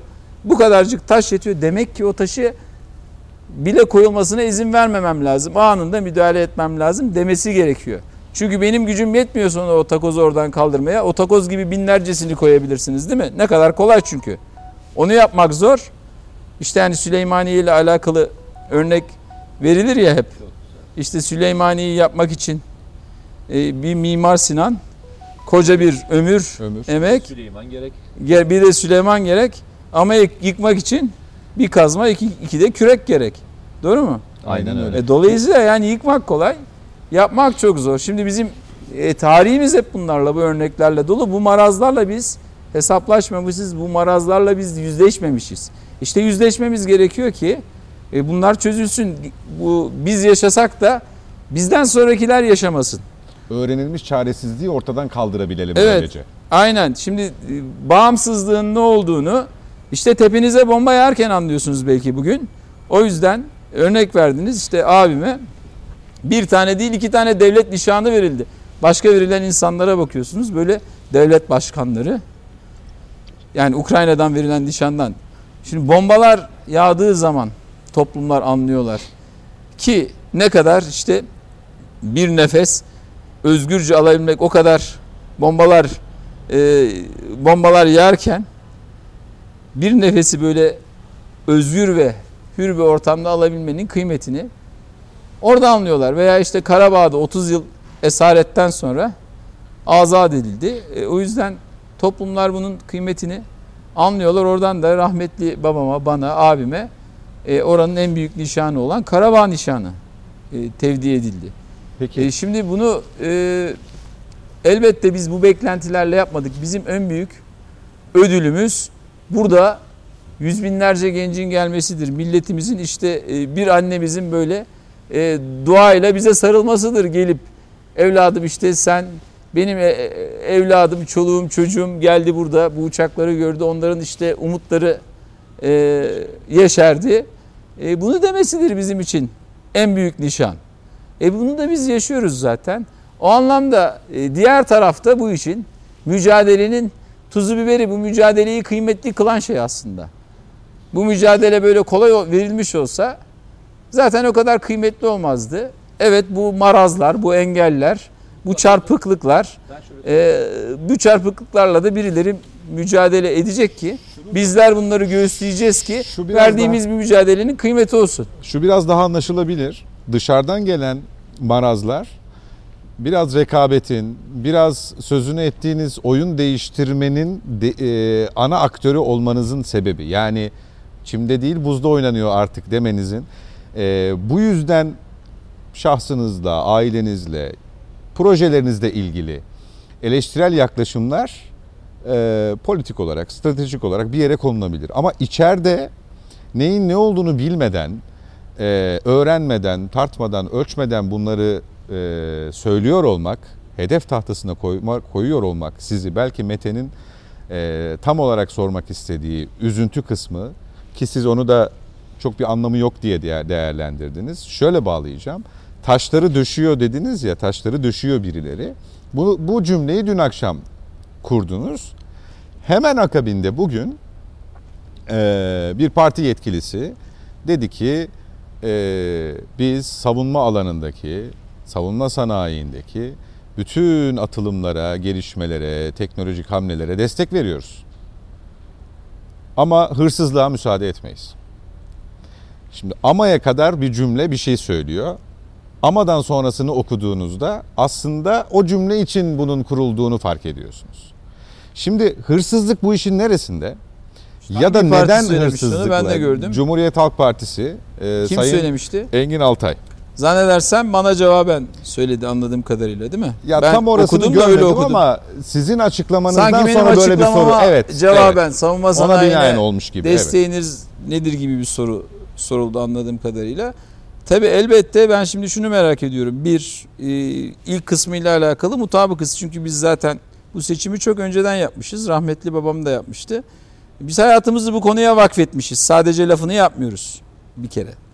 Şimdi ilk kısmına her Türk vatandaşının katılması gerekiyor. Çünkü bağımsız ve egemen bir milletiz biz. İşte bin yıldır da böyleyiz aşağı yukarı. Bu kararı çok önceden vermiş. Biz sömürge olmadık. Siz de tarih bilginiz var. Olduk mu hiç? Kabul etmedik. Bandayı da kabul etmedik. İşte bugün Kurtuluş Savaşı'nın 100. yılındayız. 100. yılın 100. yılında Büyük Taarruz'un 100. yılında onu kutluyoruz. Teknofest'te kutluyoruz hem de. E biz Bandayı kabul etseydik Kurtuluş Savaşı vermeyecektik. Ama biz onu seçmedik değil mi? Dolayısıyla e, milli mücadeleyi seçtik işte e, Gazi Mustafa Kemal Atatürk başta olmak üzere vesile arkadaşları. Biz bu yolu seçtik. Bugün de halen daha bedelini de ödedik. Canımızla kanımızla ödedik. Ve bu yolda devam ediyoruz. Şimdi dolayısıyla anladığım kadarıyla onlar da herhalde milli savunma sanayini destekliyorlar. Ama işte herhalde cevaben diyor ki biz hırsızlığa karşıyız. Şimdi hırsızlık e, derken acaba bizi mi kastediyor? Velev ki böyle bir şey varsa çıksın, koysun ortaya. Değilse kendisi o ifade ettiği fiili işliyor. Anladığım kadarıyla. Dünyayı çünkü öyle görüyor. Ha değilse başka birisini kastediyorsa o zaman suç duyurusunda bulunması gerekiyor. Bulunmuyorsa suçu örtüyor. Birileri böyle bir suç işliyorsa şayet onu gizliyorsa bildiği halde bu suçu örtme suçunu işliyor. Ama anladığım kadarıyla yani biz dediğim gibi bunun lafını yapmıyoruz. Bunun hayatımıza adayarak mücadelesini veriyoruz. Neyin? Milli savunma sanayini ülkemizi tam bağımsız ve müreffeh kılacak şekilde geliştirmek için işte insansız hava araçlarımızı yapıyoruz. Bu örneklem üzerinden dünyanın en büyük etkinliği sadece biz bizim yapmamız yetmez bir çiçekle bağır gelmez düsturuyla Teknovest'i düzenliyoruz. Sadece savunma sanayide değil, savunma sanayi bunun çok ufak bir kısmı. Tam bağımsız ve müreffeh olacaksak muhakkak bu savunma sanayindeki birikimin diğer tüm sivil alanlara, bu birikimin ve devrimin diğer tüm sivil alanlara taşınması gerekir diyoruz. Bunun için de işte canımızla, kanımızla, malımızla, mülkümüzle, her şeyimizle, ruhumuzla mücadele ediyoruz. Bunun lafını yapmıyoruz sadece. Sadece lafını yapmakla kalmıyoruz, mücadele ediyoruz. İşte sizlerle beraber şimdi burada program yapıyoruz. Arkadaşlarımız gecesini gündüzüne katıp çalışıyorlar. Bizler de aynı şekilde çalışıyoruz. Bunlar bütün bunlar olsun diye. Sadece lafını yapmakla kalmıyoruz. Veya böyle birilerine işte bunu ne üzerine söyleniyor bu yani cevap? Şunun üzerine söyleniyor. Teknoloji hırsızlığı mı bu? Prototip Şimdi mi çalındı? Ne oldu? Bir şey mi oldu? Bu işlerin önüne akamet bu işleri akamete uğratacak unsurların çok kolay olduğunu ben dün açıkladım. İşte bir takozun bile yeteceğini açıkladım ve dedim ki işte bu yolun taşlarının döşendiğini görüyorum. Zaten verilen cevap işte e, merd iftiracı secaat azlederken sirkatin söylermiş derler ya aynen onun gibi bir cevap. Ne diyor? Milli savunma sanayini destekliyoruz ama hırsızlığı hayır. Kimi kastediyor? Şayet bizi kastediyorsa bizi kastediyorsa o zaman koysun belgelerini ortaya. Eğer belgelerini ortaya koyamayacaksa kendisi öyle. Şayet başka birini kastediyorsa o zaman suçu açığa çıkartacak şekilde yine belgelerini ortaya koyması gerekiyor. Koymuyorsa suçu örtmüş oluyor. O da ayrı bir suç.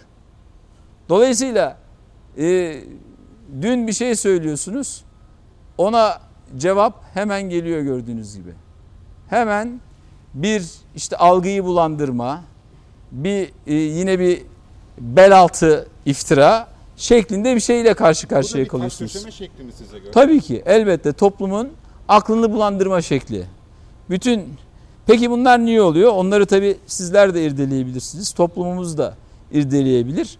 Bizim böyle bu tarz e, insanları siyasi anlamda, ideolojik anlamda ayırma gibi bir yaklaşımımız asla olmadı. Ne Teknofest'te ne Baykar'da. Biz dedik ki milli teknoloji hamlesi için biz toplumsal toplumsal bir seferberliği, bir dip dalgasını ortaya çıkarmaya çalışıyoruz. Bunun için de bu ülkeye inanmış, insanlığın faydasına çalışacak, ülkemizin, milletimizin faydasına çalışacak herkesle dost doğru şekilde tabii ahlaka ve etiğe uyarak yürümeye hazırız. Hep de böyle yaptık. Benim her partiden yakın dostum, yol arkadaşım, dava arkadaşım var. Hem Teknofest içinde hem Baykar'da. Kardeşim var. Böyle bir ayrım da yok kafamda. Peki neden işte bize bazen deniyor ki işte siz bu işi e, siyasi mecraya çekmeyin. Ya bizim siyasi mecraya çektiğimiz falan yok. Bize siyasetten taş geliyor nedense. Bazı siyasi kesimlerden. Nedense biz bunu da anlamakta zorluk çekiyoruz. Yani e, biraz kendim cevaplarını bulabiliyorum ama e, anlamakta ben güçlük çekiyorum. Benim böyle bir yaklaşım olmadı. olmadı. Olmadığı gibi rahmetli babamın da hiç yoktu. Hatta sonrasında işte rahmetli olduktan sonra bunlar çok yazılıp çizildi. İşte Ergenekon davaları görülürken rahmetli babamla ben de Silivri'ye çok gidip geldim. İşte 28 Şubat'tan haksızca yargılanan insanlar da oldu. Bizim yol arkadaşlarımız. Yine benzer şekilde Ergenekon davasından, diğer davalardan yol arkadaşlarımız bunlar bir fiil hem cephede beraber çalışmıştık. Ee, hem de e, şu anda bizimle beraber işte Baykar'da bünyemizde çalışan çok yakın dostlarımız, yol ve dava arkadaşlarımız var. Her birinin de hayat görüşü, siyasi çizgileri farklı. Biz böyle bir ayrım yapmıyoruz. Ee, ben bu yaklaşımı bir türlü anlayamıyorum açıkçası. Ve e, bu yaklaşımın aslında temelinde siyasi hırsların, menfaat hırslarının yattığını değerlendiriyorum. Başka bir şeye bağlayamıyorum artık çünkü. Yani birilerinin Türkiye'de e, diyoruz ya Türkiye'de işte yüzde 85 oranında Türkiye dışarıya bağımlıydı savunma sanayinde. E birilerinin ayağına basıldı tabii artık 10 e, katına alınmıyor. SİHA zaten hiç alınamıyordu. Onda birine alınıyor. Tümüyle neredeyse işte yurt dışına bağımlıydı bu sistemler. E, o distribütörler, acenteler gitti. Yerlerine milli üreticiler hatta bir ekosistem gelmeye başladı. Herhalde buralardan bir rahatsızlık var. İşte herhalde birileri e, nasıl ki Kurtuluş Savaşı'na da karşı çıktıysa işte mandacı e, kafalar manda olalım böyle savaşarak işte insanlarımız ölür diyenler olduysa orada da bir mücadele olduysa sanki böyle şeyler de var. E, bunun yanında böyle siyasi ihtiraslar, yönetme hırsları, menfaat hırsları o kadar böyle ön planda ki gözleri kör ediyor. Bizde böyle bir şey yok. Asla da olmadı. Yani işte e, Sayın Cumhurbaşkanımıza olan akraba bağımdan dolayı herhalde e, rahatsızlık duyuyorlar. Çünkü ben e, Yalnızca o mu? bilemiyorum. Yani bir tanesi o herhalde anladığım kadarıyla çünkü bizim Bence- bu arkada Bayraktar TB2 var. O ilk atışını yaptığında bütün gazetelerde manşet olmuştu. Ben o zaman henüz evlenmemiştim. Bütün gazetelerde hatta 17 Aralık tarihi çok iyi hatırlıyorum. 2015'ti tarih. Ben henüz evli değildim. Yani işte e, henüz damat değildim. Sonra bütün gazeteler böyle tam bağımsızlık manşetiyle verdiler. SİHA'mız, milli SİHA'mız işte milli e, akıllı mühimmatımızı ateşledi diye bütün kesimler. Sonrasında manşetlerin değiştiğini gö- gördük. Gerçi şu da oldu. Bizim SİHA'larımız aktif bir şekilde terörle mücadele etmeye başladı. O zaman da siyasi e, bazı partilerden işte bir tanesi Sezgin Tanrıkulu, bir tanesi HDP ses gelmeye başladı. Terörle mücadelede çünkü oyun değiştirici oldu bunlar. 40 yıldan beridir dökülen kan bir anlamda böyle bıçak gibi kesildi. Birileri çok rahatsız oldu. Biz yani başka yerlerden gelir diye düşünüyorduk ama siyasetten geldi. Nasıl olduysa. Yani bu da biz bize çok garip geliyor. Ben elbette şunu e, anlamakta zorluk çekiyorum. Ee, özellikle e, tabii ki bunların kişisel olduğunu değerlendiriyorum. Yani bu çıkışların e, kurumsal olduğuna özellikle e, CHP'yi düşündüğümüzde kurumsal olabileceğine inanmak istemiyorum. Ama yani Türk Silahlı Kuvvetleri bir operasyon yapıyor ve e, biz sadece bunun teknik üreticisiyiz. Teknik destek vermek için de arazideyiz. Bize saldırılıyor sanki. E, e, yani Türk Silahlı Kuvvetleri böyle gayrimeşru bir iş yapıyormuş gibi. Değil mi? Yani e, yakın zamana kadar o tarihe döndüğümüzde havalimanlarında bombalar patlıyordu hatırlarsanız. Değil mi? Bunların hepsi birden kesildi. Düşünecek olursanız SİHA'larla birlikte. Bir anlamda he- hepimiz e, korkusuz, endişesiz sokağa çık- çıkabilmeye başladık büyük şehirlerde Güneyde dahi. sınırımızda Şimdi her gün ses- roketler Ses nasıl e, siyasetten geliyor benim aklım almıyor açıkçası. Sonra da deniyor ki biz bunlara cevap verdiğimizde e, biz şimdi e, bu mücadeleyi şöyle vermedik ki yani işte sabahtan akşama kadar laboratuvarda evet çalıştık hangarda da yattım kalktım ben ama e, bu mücadelenin e, bir bedeli olduğunu da biliyorum. Yani vermen gereken bir kavga olduğunu da biliyorum. Yani böyle kafamı öne eğerek vermedim ki verilmeyeceğini de biliyorum. Elbette cevabını verdim. Verince de niye siyasi e, alana çekiyorsunuz oldu. Evet bizim verdiğimiz mücadele siyaset üstü ama e, taş siyasetten geliyor. Bunun kurumsal olduğunu düşünmek istemiyorum ama o ata- atana elbette cevabını vereceğim. Gerektiği şekilde. parti görüşü olduğunu düşünmüyorsunuz. Ben buna inanmak istemiyorum. Ben özellikle tabanların zaten e, kendim de e, dediğim gibi benim yani e, her kesimden, her siyasi görüşten işte hem Baykar'da hem Teknofest'te hem özel hayatımda dostum, arkadaşım var. Biz böyle şeyleri konuşmuyoruz. Böyle şeyleri tartışmıyoruz. Yani ülkemizin geleceği adına konuşurken e, biz prensipler üzerinden, ahlak üzerinden, doğruluk üzerinden, güzellik üzerinden, e, hayaller üzerinden, e, bilimsel bir e, tartışmaysa onun üzerinden anlaşabiliyoruz. Böyle şeyler de yaşamıyoruz. Birbirimize e, böyle hırsla iftira atma gibi şeylerimiz olmuyor. Yeni jenerasyonun da böyle hırslar olduğunu düşünmüyorum açıkçası bu arada. Çok izledikleri yolun doğru olduğunu da düşünmüyorum bu anlamda siyaset yapıyorlarsa. Demin çok güzel bir şey söylediniz. Ee, takozdan bahsettiniz. Ben takoza geleceğim. Sizin de üniversite öğrencilerine gittiğinizde, üniversite öğrencilerine konuşurken kendi sunumlarınızda bir örneği çok veriyorsunuz. Devrim arabaları örneğini çok veriyorsunuz. Ve devrim arabalarının örneğini verirken de e, orada çok ilginç bir e, alıntı yapıyorsunuz. Bunlardan birincisi şu. Diyorsunuz ki işte şeye gidiyorlar. E, Cumhurbaşkanının raporuna toplantı yapılıyor. Bunlardan bir tanesi Sayı e, rahmetli Erbakan. Üç kişilik bir heyet Cumhurbaşkanı karşısına çıktığında rapor hazırlayanlara diyor ki yapar mısınız bu şeyi diyor. Yapabilecek misiniz bu arabayı diyor. Heyetin söylediği tek bir kelime var. Yaptırmayacaklar bize diyor. Yaptırtırmayacaklar bize diyor. Yapamayız. Teknolojimiz yok demiyorlar.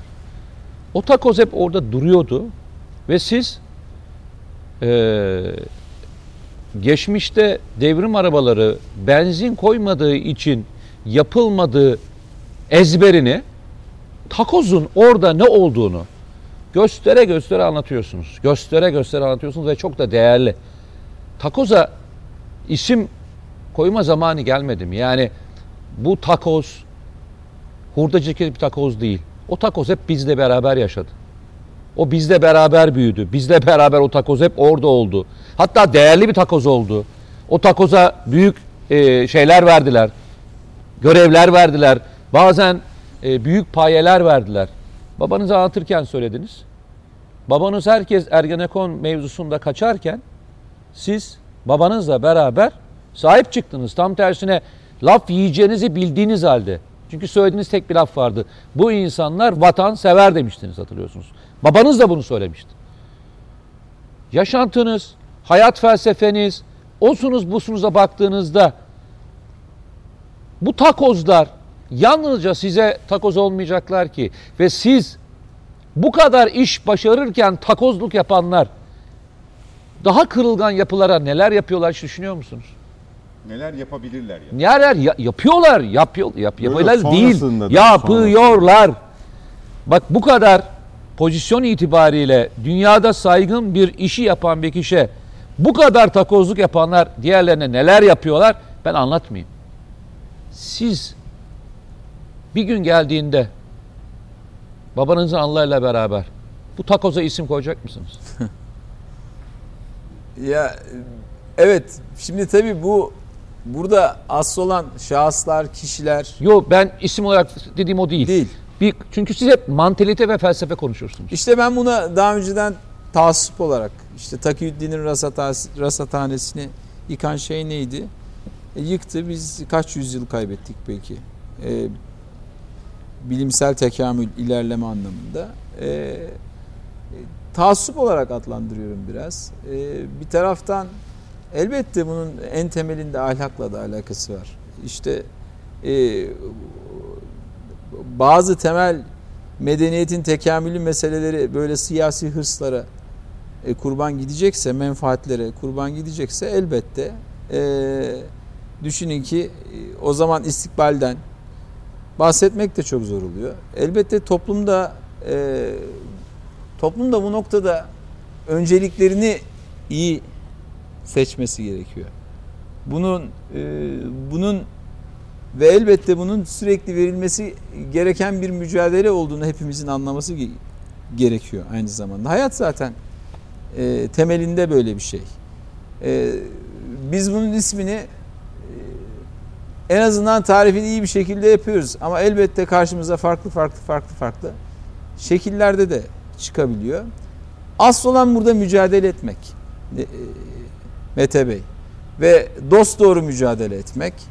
Ee, hani şair diyor ya e, hatta onu bulabilirsem daha sonra söyleyeyim. E, az önce aklımdaydı. E, çocukların umudu adına e, ülkemizin e, aydınlık yarınları adına insanlığın faydasına dost doğru elinden geldiği kadar mücadele etmek. Biz e, şunu düşünerek yaşayamayız. İşte bize yarın şunu yapacaklar, öbür gün bunu yapacaklar. İşte bundan endişe edelim, korkalım. İşte yapmayalım diyemeyiz. Böyle de hiç olmadık. Babam da böyle değildi. E, rahmetli babam da böyle değildi. E, biz de hiç öyle olmadık. Biz sonuna kadar mücadele edeceğiz. Yani çok daha zor şartlarda biz Türkiye'nin ilk siyasını geliştirdik. E bugün dünya çapında bütün dünyaya nam saldı. Şimdiki e, boyutu da çok daha farklı bir kulvara çıktı bir anlamda. Çok daha farklı bir lige çıktı. Şimdiki, şimdiki verilen mücadelenin zorlukları çok çok daha farklı. Bütün global arenada e, verilen bir mücadeleden bahsediyoruz. Öyle kimseye de sırtına dayamadan veriliyor bir mücadele. Türkiye'nin öz değerleriyle yapılıyor. Yani düşünün ki bir süper güce e, biz mücadeleyi verirken sırtımızı dayamış değiliz. Türkiye'nin öz değerleriyle verilen bir mücadele. E, biz yani sonumuz ne olacak diye düşünerek yaşayacak değiliz. Prensiplerimiz doğrultusunda, ideallerimiz doğrultusunda, hedeflerimiz doğrultusunda e, mücadele vereceğiz. Ve benim sevdiğim de bir söz vardır. E, biraz bence başarının da tarifiyle alakalı bir söz bu. Yani bir mücadeleye girdiysen işte düşman çok büyükmüş düşünmeyeceksin. Düşman çok küçükmüş diye de düşünmeyeceksin. Kendini de çok büyük görmeyeceksin. Çok ufak da görmeyeceksin. E, yapabileceğin ve sonucu etki edebilecek, gerçekten etki edebilecek sonuç tümüyle Allah'ın elinde. Takdiri. E, tümüyle onun takdiri. Kazanabileceğini de düşünmeyeceksin, kaybedileceğini de düşünmeyeceksin. Mücadelenin kendisine ve gerekliliklerine odaklanacaksın. Onu yürüteceksin, onu icra edeceksin. Sabrederek, azimle, gayret ederek, canın yana yana bunu yapacaksın. E sonuç takdir. Allah'ın elinde zaten başarının tarifi de budur. Bütün Peki. bunları iyi niyetle yapıyorsan işte başarı budur. Gayret etmektir. Sonuç değildir başarı. Dolayısıyla bizim inancımızda da bu böyle. En nihayetinde sonuç Allah'ın rızasını kazanmaksa o yolda gayret etmektir ve mücadele etmektir. Biz de tam da bunu yapmaya çalışıyoruz. Ee, bugün enteresan bir gelişme oldu Teknofest'te. Ee, CHP Genel Başkanı Sayın Kılıçdaroğlu alanı ziyaret etti, standları gezdi. Ee, Hatta bakan yardımcısı eşlik etti. Bakan galiba. Yardımcısı da Sayın Bakan Yardımcısı da eşlik etti kendisine. Ee, şaşırdınız mı? Ee, bunu neden soruyorum? Çünkü geçtiğimiz yıllarda e, bizzat davet etmiştiniz. E, katılım gerçekleştirmemişti ki 5. Teknofest Beşinci Teknofest'te evet e, geldi. ilk kez Ee, gelmiş oldu. Biz geçtiğimiz yıl e, yine davetimizi yinelemiştik. Yine davet etmiştik ama 5. yılında Sayın Başkan ziyaret ettiler. e, nasıl e, yorumladınız? Duyduğunuzda ne hissettiniz? E, o şaşkınlığı siz de yaşadınız mı? Ee, elbette genel başkan yardımcıları biliyorsunuz vakfımıza iftira atmıştı. Hatta bu iftira biz İstanbul Büyükşehir Belediyesi ile birlikte bir yıl kadar e, CHP'li İstanbul Büyükşehir Belediyesi ile birlikte bir çalışma yürüttük. Hatta Teknofest düzenledik. Ee, yani Teknofest'i CHP'li İBB bizim üzerimize yapmadı. Beraber Teknofest'e destek oldular. Onlar da paydaşı oldular. Ee, vatandaşa hizmet babından işte insanları taşıdılar. Ee, sağ olsunlar. Onu yaptılar ama maalesef genel başkan yardımcıları e, bize o dönemde işte kamu kaynaklarını e, bize aktarıldığına dair iftiralarda bulundu. Sonra kendi belediyeleri bunu yalanladı mahkeme huzurunda. Mahkemelerde kazanıldı. Hatta biz epey bir tazminat aldık. O aldığımız tazminatları da e, dost doğru kimisi basın mensuplarıydı aldığımız tazminat aldığımız e, davalılar. O aldığımız tazminatları da dost doğru ahlakla haber yapacak, etiğe ahlaka bağlı basın mensupları yetişsin diye iletişim fakültesi öğrencilerine e, burs olarak vermeyi e, seçtik ve bunu duyurduk ve o o şekilde burs olarak değerlendiriyoruz. Epey bir para da birikti. Türkiye Teknoloji Takımı Vakfı kimseden 1 lira bağış kabul etmiyor ama aldığı tazminatlarla epey bir e, ülkemize dost doğru hizmet edecek, insanlığa dost doğru, yalansız, e, iftirasız, basın ahlak ve etik kurallarına bağlı e, mensuplarını yetiştirmek için kullanıyor. Yani ikinci gelir kaynağımız var. Kazandığımız tazminat davaları bizlere atılan iftiralardan dediğim gibi biz Türkiye Teknoloji Takımı Vakfı olarak kimseden 1 lira bağış kabul etmedik. Kurucularımız dışında zaten babamın da e, tavsiyesi yöndeydi. Bizim de düsturumuz o yöndeydi. Allah'a şükür Baykar'ın da imkanı var. Şu anda Baykar'ın bütün gelirlerinin %95'inden fazlası zaten yurt dışı ihracattan geliyor. Biliyorsunuz bunlar böyle çok dünyada böyle birçok ülkenin yaptığı sistemlerde değil. Bu sınıftaki İHA'lar e, bu kadar e, üstün kabiliyete sahip. Dünyada birçok ülke İHA yapıyor ama bu EFSAF'ta İHA yapan işte dünyada 3 ülke var belki sadece. İşte bu arkamızda konuştuğumuz EFSAF'larda İHA yapan. E, elbette kendisinin gelmesi e, bu teknolojileri desteklemesi, samimi bir şekilde desteklemesi bizleri mutlu eder. Ama elbette kafamızda şöyle bir soru işareti var. Biz sistematik bir şekilde bazı vekillerin e, Cumhuriyet Halk Partili bazı vekillerin e, hem vakfımıza hem Baykar'a hem İHA'larımıza, SİHA'larımıza farklı farklı sahiplerle iftira attığını görüyoruz. Ve bunlarla alakalı tümüyle sessiz kalınıyor. E, zaten rahmetli babam da çok rahatsızdı. Bugün de soruldu yine Evet. sessiz kalındı. Yıllar önce bizim fabrikamızı ticaret ettiği doğru ben de kendisine saatlerce sunum yaptım. O zaman çok etkilendiğini kendisi de ifade etmişti. Babamla da diyalogları devam ediyordu. Zannedersem 2012 yılıydı. Ama maalesef biz o e, e, samimi tutumu göremiyoruz e, Sedat Bey. Yani bir taraftan bugün işte gördüğüm kadarıyla basına yansıdığı kadarıyla işte bu projelerin ne kadar önemli olduğu söyleniyor ama e bir taraftan da iftira atılıyor. İşte bugün olanı gördünüz. Parti sözcüsü diyor ki işte e, bu projeler milli savunma sanayi çok önemli ama hırsızlık e, hırsızlığa biz ne tam Önüne, ifade- önüne geçeriz. önüne geçeriz. Ve vermeyiz. Kim yapıyor bu hırsızlığı? E, Göstersinler. Acaba bize mi söylüyorlar diye düşünüyor insan. Bir taraftan işte e, kamuoyunun algısını böyle bulandırmak için bir şeyler yapmaya e, çalıştıklarının onun gayreti içinde olduklarını görüyorum ben. Hem böyle bir açıklama Biz yapıyor aynı sözcü, duyguları- aynı gün ziyaret gerçekleşiyor. Sorulara cevap alınamıyor. Biz Bu ne aynı Perez bu ne lanet Ben şahıs diyorsunuz. olarak Selçuk Bayraktar olarak işte Baykar'ın yönetim kurulu başkanıyım. Teknofest'in de yönetim kurulu başkanıyım. Özdemir Bayraktar da Özdemir Bayraktar'ın oğluyum. Ben o sürüklemek istedikleri yerden işte kutuplaşmadan bahsediyoruz ya. İnsanları bu şekilde siyasi görüşle birbirine nefretle kinle bakacak hale getirip iyice irra- rasyonellikten ı, uzaklaşma haline o yöne doğru gitmeyeceğim ne kadar isteseler de.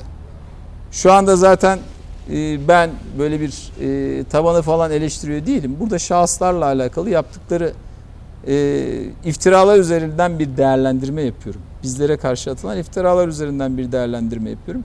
Benim yine CHP'li dostlarım, yakın yol arkadaşlarım olmaya devam edecek. Bunu değiştiremeyecekler. Yine farklı farklı partilerden A partisi, B partisi, C partisi her birinden Ayrım dostlarım, yol ve da- dava arkadaşlarım olmaya devam edecek. Bu asla değişmeyecek. Ne kadar uğraşırlarsa uğraşsınlar. Selçuk Bayraktar bu anlamda değişmeyecek. Sayın Kılıçdaroğlu geldiğinde böyle sizin haberiniz yoktu değil mi geleceğinden? Siz Ee, burada değildiniz. Bana arkadaşlarım son ge- gelmesine çok az bir zaman kala haber verdiler. Ben yani böyle saatler öncesinden, günler öncesinde böyle bir şey yok. Yok, be- böyle bir e, beklentimiz Doğaçlama- yoktu. Bizim çünkü daveti davetim e, davetimize herhangi bir karşılık gelmemişti daha Hani önce. yarın şöyle bir şey çıkar mı diye. Hani Selçuk Bayraktar bizi karşılamadı bile. Hani Teknofest'i geldik gördük gibi bir şey çıkar mı diye de soruyorum bunu. E, bizim arkadaşlarımız Sayın İcra Kurulu Başkanımız, e, Bakan Yardımcımız bildiğim kadarıyla ilgilendi. Ve diğer arkadaşlarımız ilgilendiler. Zaten Teknofest'in en büyük karar verici, e, temsil anlamında en büyük yetkili kişileri. Ben de Hürkuş uçağıyla eğitim, e, eğitim uçuşlarıyla bayağı manevra yaptık tabii. Akıncı'nın kolunda uçmuştuk. Epey bir kabinde e, Ter ter dökmüştüm evet. E, e, o yüzden alandan ayrılmam gerekiyordu. Bir, Önden e, önce ayrılmıştım. Uzayla ilgili bir soru sormak istiyorum size. Ee, Dün de ilk defa e, aslında çok ilginç bir e, çıkış yaptınız. E, Sizin e, sivil alanlarda özellikle e, uçan araba e, mevzusundaki çalışmalarınızı da biliyoruz ama bir taraftan da uzaya yöneleceğiniz, bu konuda çalışma yapacağınızı söylediniz ve aslında bir taraftan da burada sizin de o gün e, oradaydınız diye hatırlıyorum. E, Roketsan'ın yaptığı dikine iniş kalkış yapan roket çalışmalarının, yarışmasının da e, faaliyetlerini e, izlediğinizi biliyorum. Yapacağınız, tam anlamıyla yapmak istediğiniz uzay çalışmasının bugün biraz daha böyle kafanızda olan, e, çünkü hatırlarsanız ilk daha yarışmaya girip elinize o küçücük şeyi aldığınızdaki konuşma inanılmaz iddialı bir konuşmaydı gençken. Bugün Evet. aynısını soruyorum size.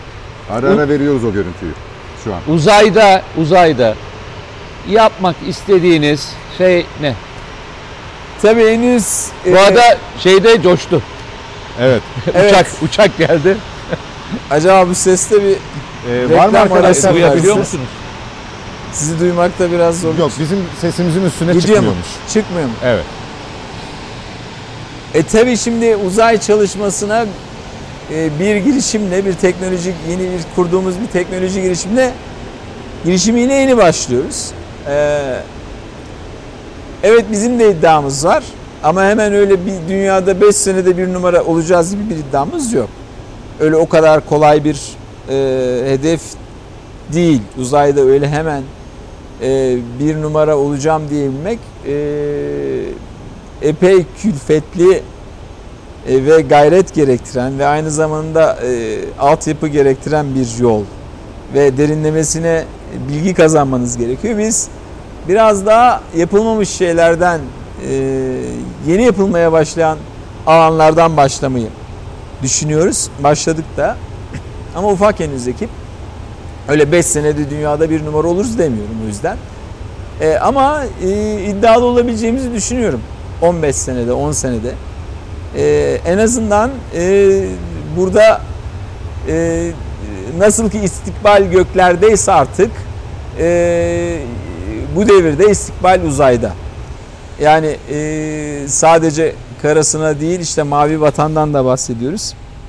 Göklerine hakim olamayan uluslarla alakalı da biliyorsunuz e, ne geleceğine ne de e, karalarına hakim olabilirler diye bir söz var.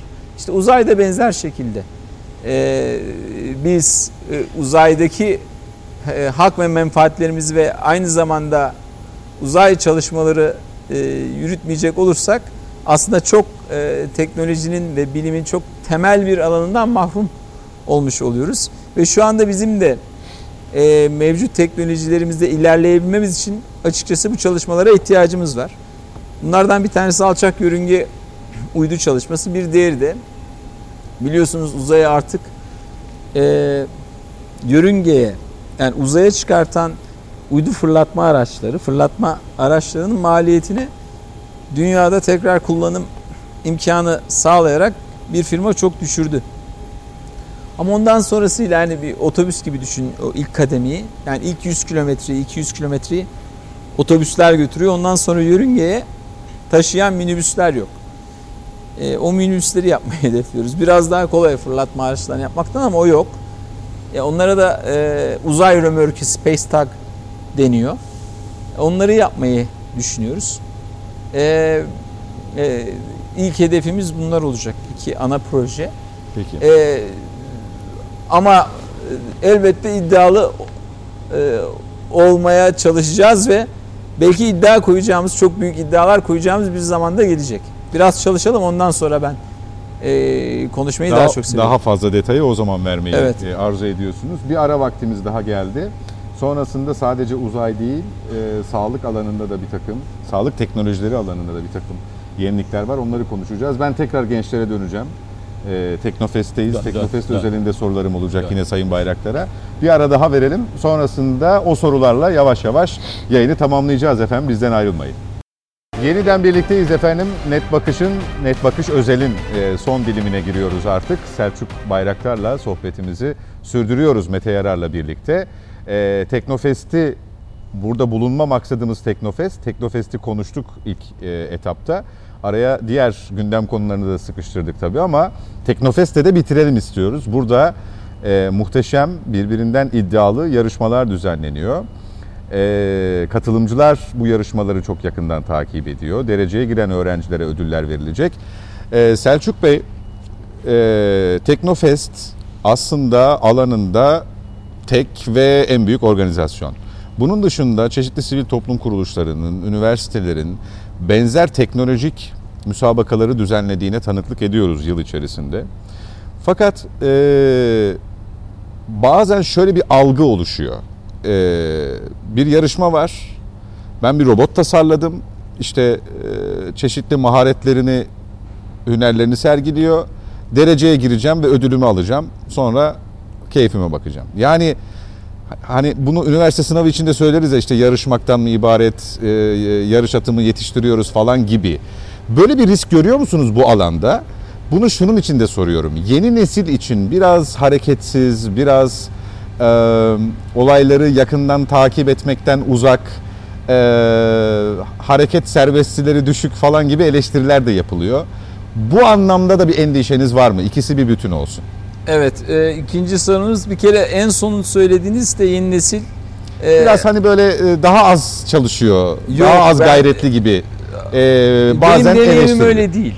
İşte o deneyimi Ama öğrenmek tabii istiyorum. e, dijital teknolojilerle çok daha haşır neşirler bize göre. E, yani çok daha fazla ekrana bakıyorlar. E, benim kızım da öyle. Öyle bir fark var. Yani biz biraz daha ister istemez daha mobildik. E, daha fazla e, hareket Geleneksel kısımlardan hareket ediyor. E, sadece o değil. Evet yani mesela daha fazla belki ama artık bütün dünyada hepimiz için böyle. Daha, çok daha fazla ekrana bakıyoruz. E, ama o ekrana baktığında da bütün dünyayı görüyor tabii. Yani ekran üzerinden görüyor belki ama elbette gidip yerinde görmek gibi değil ama bütün dünyayla irtibat halinde. Yeni nesil.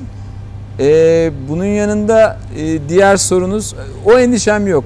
Bir önceki sorunuz e, yarışma, hayat bir yarışma Şimdi işte e, vesaire. şunu sordunuz evet. E, işte bu çocuklar e, yarışmaları kazandılar. Tamam ben şampiyon oldum. Hayatımın amacına ulaştım. E, sonrasında biz elbette e, bu yarışmalardan nasıl e, işte dünyada aşıyı da e, bulanlar ilk e, Türkler de Almanya'da buldular ama işte biz Türkiye'de bulunsun isterdik. O ortamı oluşturmak isterdik. E, kendi girişimlerini kursunlar istiyoruz. İşte aynen Biontech gibi.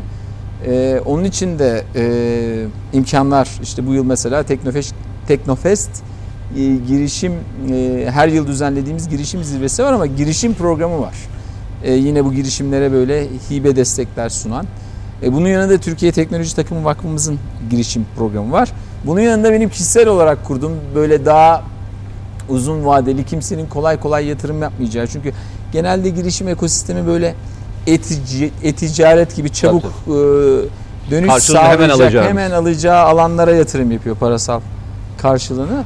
Biraz daha böyle kimsenin e, aklının yatmayacağı e, bu anlamda maddi gelir beklentisi anlamında biraz daha böyle stratejik mesela bunlardan bir kısmı, bir kısmı biyoteknolojiyle alakalı olabilir. Böyle temel bilim, derin teknoloji mesele, meseleleri olabilir. Bunlarla alakalı bir e, e, girişimleri destekleme SB girişim yatırımları diye e, bir e, şirket kurdum. Hem Teknofest'in girişimleri destekleyen bir programı var hem Türkiye Teknoloji Takımı'nın var. Yani bu yarışmalardan bir sonraki adım kendi girişimlerini kurmaları kurmaları biliyorsunuz bütün dünyada da bütün dünyada bu dönüşüm rüzgarını estirenler kimler? Teknolojiyi geliştirenler. En büyük dönüşüm rüzgarı da teknoloji üzerinden geliyor. Ama onların kim olduğuna baktığınızda onlar da böyle ufak ufak kurulmuş ufak girişimlerin büyümüş halleri. Değil mi? Hepsi bir gün e, ufak bir girişimdiler. İşte garaj şirketleri deniyor. E, biz de bunu başarmaya çalışıyoruz. Aslında Türkiye'nin girişim ekosistemi çok genişledi ama derin teknoloji alanında E, epey bir büyüdü. Geometrik bir artış gördük. Ben de şaşırdım hatta rakamlara bakınca. Ciddi yatırımlar yapılıyor artık. Elbette Silikon Vadisi ile kıyaslanmaz. E, ama ivme iyi. Yani yukarı çıkış trendi görüyorsunuz. Geometrik artış görüyorsunuz. Derin Bizim teknolojileri Gebze'de de bir hareket var yani aslında. sadece Gebze değil. e, yani girişim ekosistemi var, yatırımcıları var. E, Gebze biraz daha evet daha derin teknolojilere yatırım yapıyor. E, orası devletin desteklediği bir yer ama ben özel Hmm. girişim destek ağlarından da bahsediyorum. Orası da çok büyüdü. Ama tabii o daha çok işte Silikon Vadisi gibi biraz daha e-ticaret tarzı işler üzerinden yani çabuk geri dönüş sağlayacak işler üzerinden. E, biz özellikle biraz daha stratejik davranmak istiyoruz. Daha böyle uzun soluklu ve hakikaten insanlığa e, çok daha fazla fayda sağlayacak. İşte hemen ticari e, kazanç oluşturmasa da kendini belki zamanla çevirecek hale gelebilecek girişimlerden bahsediyoruz. Yani para kazanma olmasa da en nihayetinde kendisini de çevirebilmesi lazım ki e, devam Ayakta edebilsin. kalabilsin. Ayakta kalabilsin. E, biraz daha o girişimlere odaklanıyoruz. Mesela işte genetikle alakalı kanser çalışmalarını desteklemek istiyoruz. İşte e, biliyorsunuz e, mRNA aşısıyla bugün işte insanlık Covid-19'dan kurtuldu. Ama Ee, aslında bir dönüşümdü o. Mesela onun bir kanserden. sonraki adımı ne? 20 senelik bir çalışmanın sonucuydu o. Ondan bir sonraki adım gen editleme teknolojileri. Bu alanla alakalı da işte çalışmalar başlatmak istiyoruz. E, genetik konusuyla alakalı. Bunu aynı zamanda can sağlığı dediğimiz vakıfla da yapmak istiyoruz. Canan Bayraktar Toplum Sağlığı diye bir vakıf da kurduk. Hem psikiyatri alanında araştırma yapacak hem de kanser alan- alanında araştırma yapacak bir Anneniz vakıf bu. Anneniz adına. Annem adına kurdum. Babam rahmetli kanser hastalığına yakalanmıştı. Ee, akciğer kanseri olmuştu. O dönemde ben çok okudum. Aslında biyolog değilim. Ama yani elimden e, yanında kalırken acaba e, benim de bir faydam olur mu diye tabii olması kolay değil ama olsun ben yine de bir, bunu bir ödev bildim. Böyle onlarca makale okudum. Böyle binlerce sayfa binlerce sayfa olmasa da işte bayağı böyle kalın bir cilt e, makaleleri, yayınları okudum. E, onun üzerine e, bu vesileyle belki e, tabii şifa Allah'tan. E, babamıza şifa bulmak e, mümkün Sebebe olmadı yapışmak ama. istediniz aslında bir şekilde. Efendim? Sebebe yapışmak istediniz. siz Evet de. evet zaten bizim Tedbir. yapabileceğimiz en iyi şey o yani. E, en nihayetinde takdir Allah. E, yani vadede olmuşsa yapabileceğiniz hiçbir şey yok. E, ama o alanda e, kanser hastalığının da çok yayıldığını görmekle birlikte artık yani hastalıklar çok büyük tabi. Onun içinde kanser ufak ama kanser bile tek başına o kadar büyük ki ve çok yaygın artık. İnsan ömrü de uzadığından epey bir çok yayılmış durumda. Yani çok yaygın görüyoruz artık. Bu tükettiğimiz şeylerle de alakalı. O alanda da bir çalışma e, e, Can Sağlığı Vakfı üzerinden, Canan Bayraktar Toplum Sağlığı Vakfı üzerinden yürütmeye gayret ediyoruz. İşte bazı sosyal destekler, destek programları oluşturmaya. Psikiyatri alanında da işte biliyorsunuz 50 çocuktan bir tanesi otistik Otistik. doğuyor. Bizim arkadaşlarımızın da birinin, yakın arkadaşlarımızın birinin de çocuğu ee, o şekilde doğdu ve özel ilgi gerekiyor.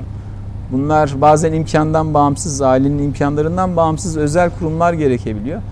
E, bu alanlarla alakalı da aynen T3'te olduğu gibi nasıl işte T3 aslında bir gönüllü e, gönüllü ekosistemi ve T3 işte 2017'de kuruldu. Bugün yaptığı işleri e, görüyorsunuz. Hem yurt satında hem ülkemizi aşan e, işler yapmaya başladı Türkiye Teknoloji Takımı Vakfı.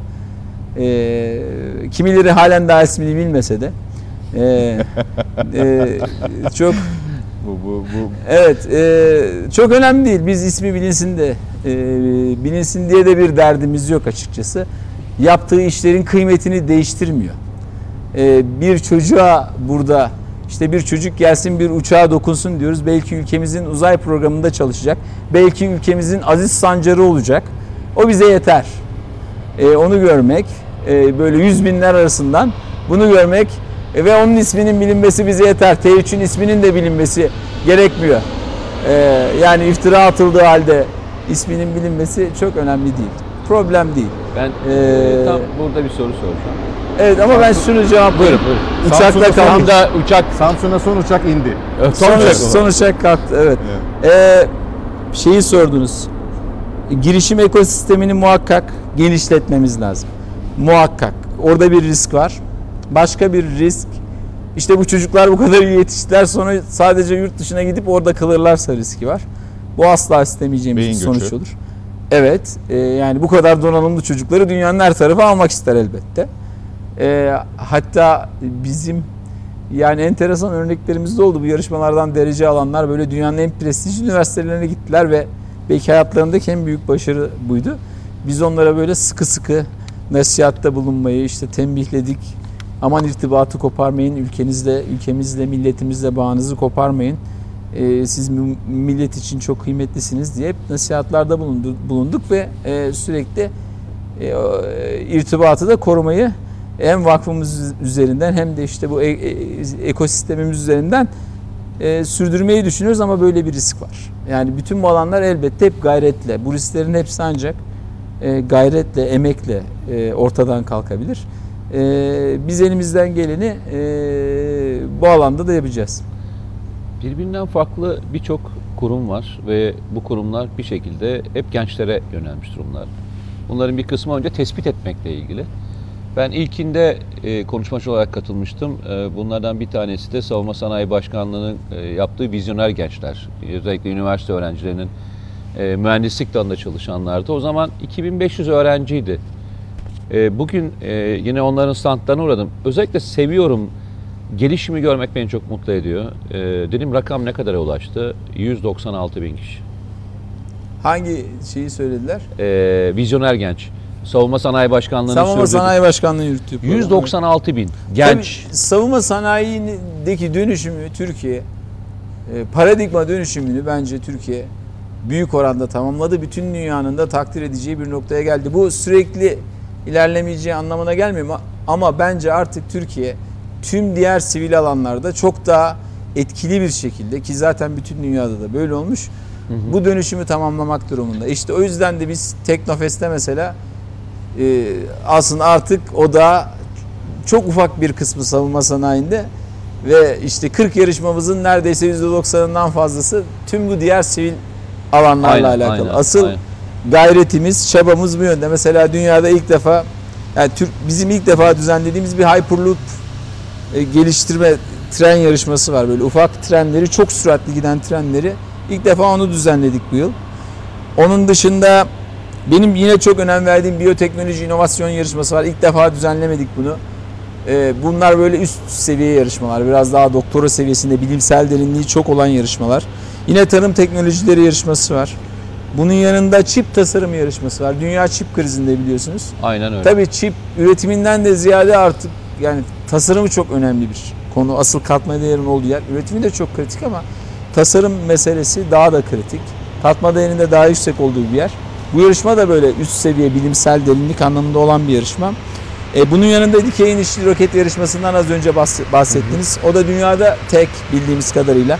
Yani dikey inişli roket e, çalışmaları yarışması düzenleyen Peki başardınız mı? e, bu yıl tabii epey amatördü ama olsun.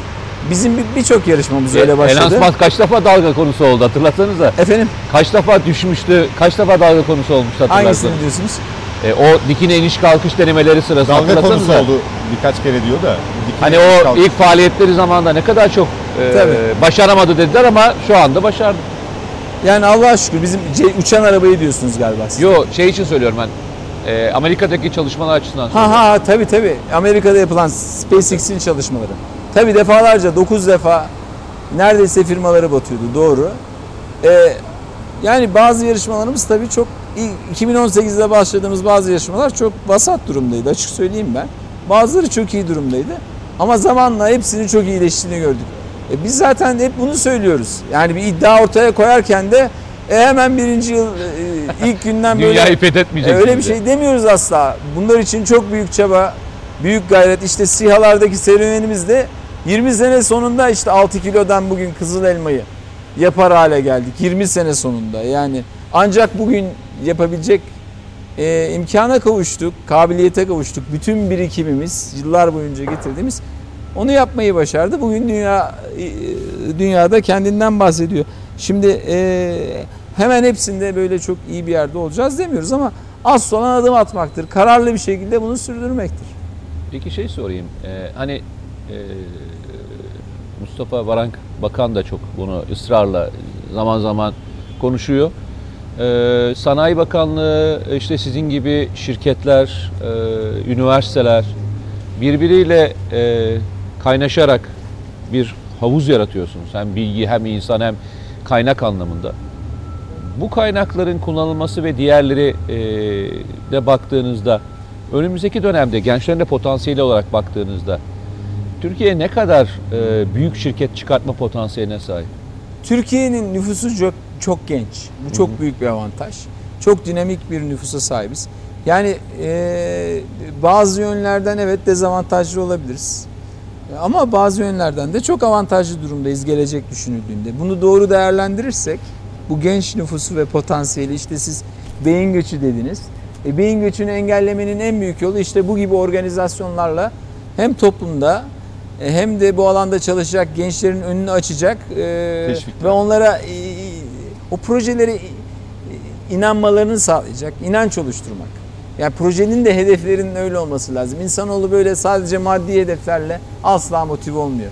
Büyük hedefler koymanız lazım. İşte sen ülkemizi kurtaracaksın, ülkemizi bağımsız kılacaksın. İşte insanlığa şöyle bir faydan dokunacak.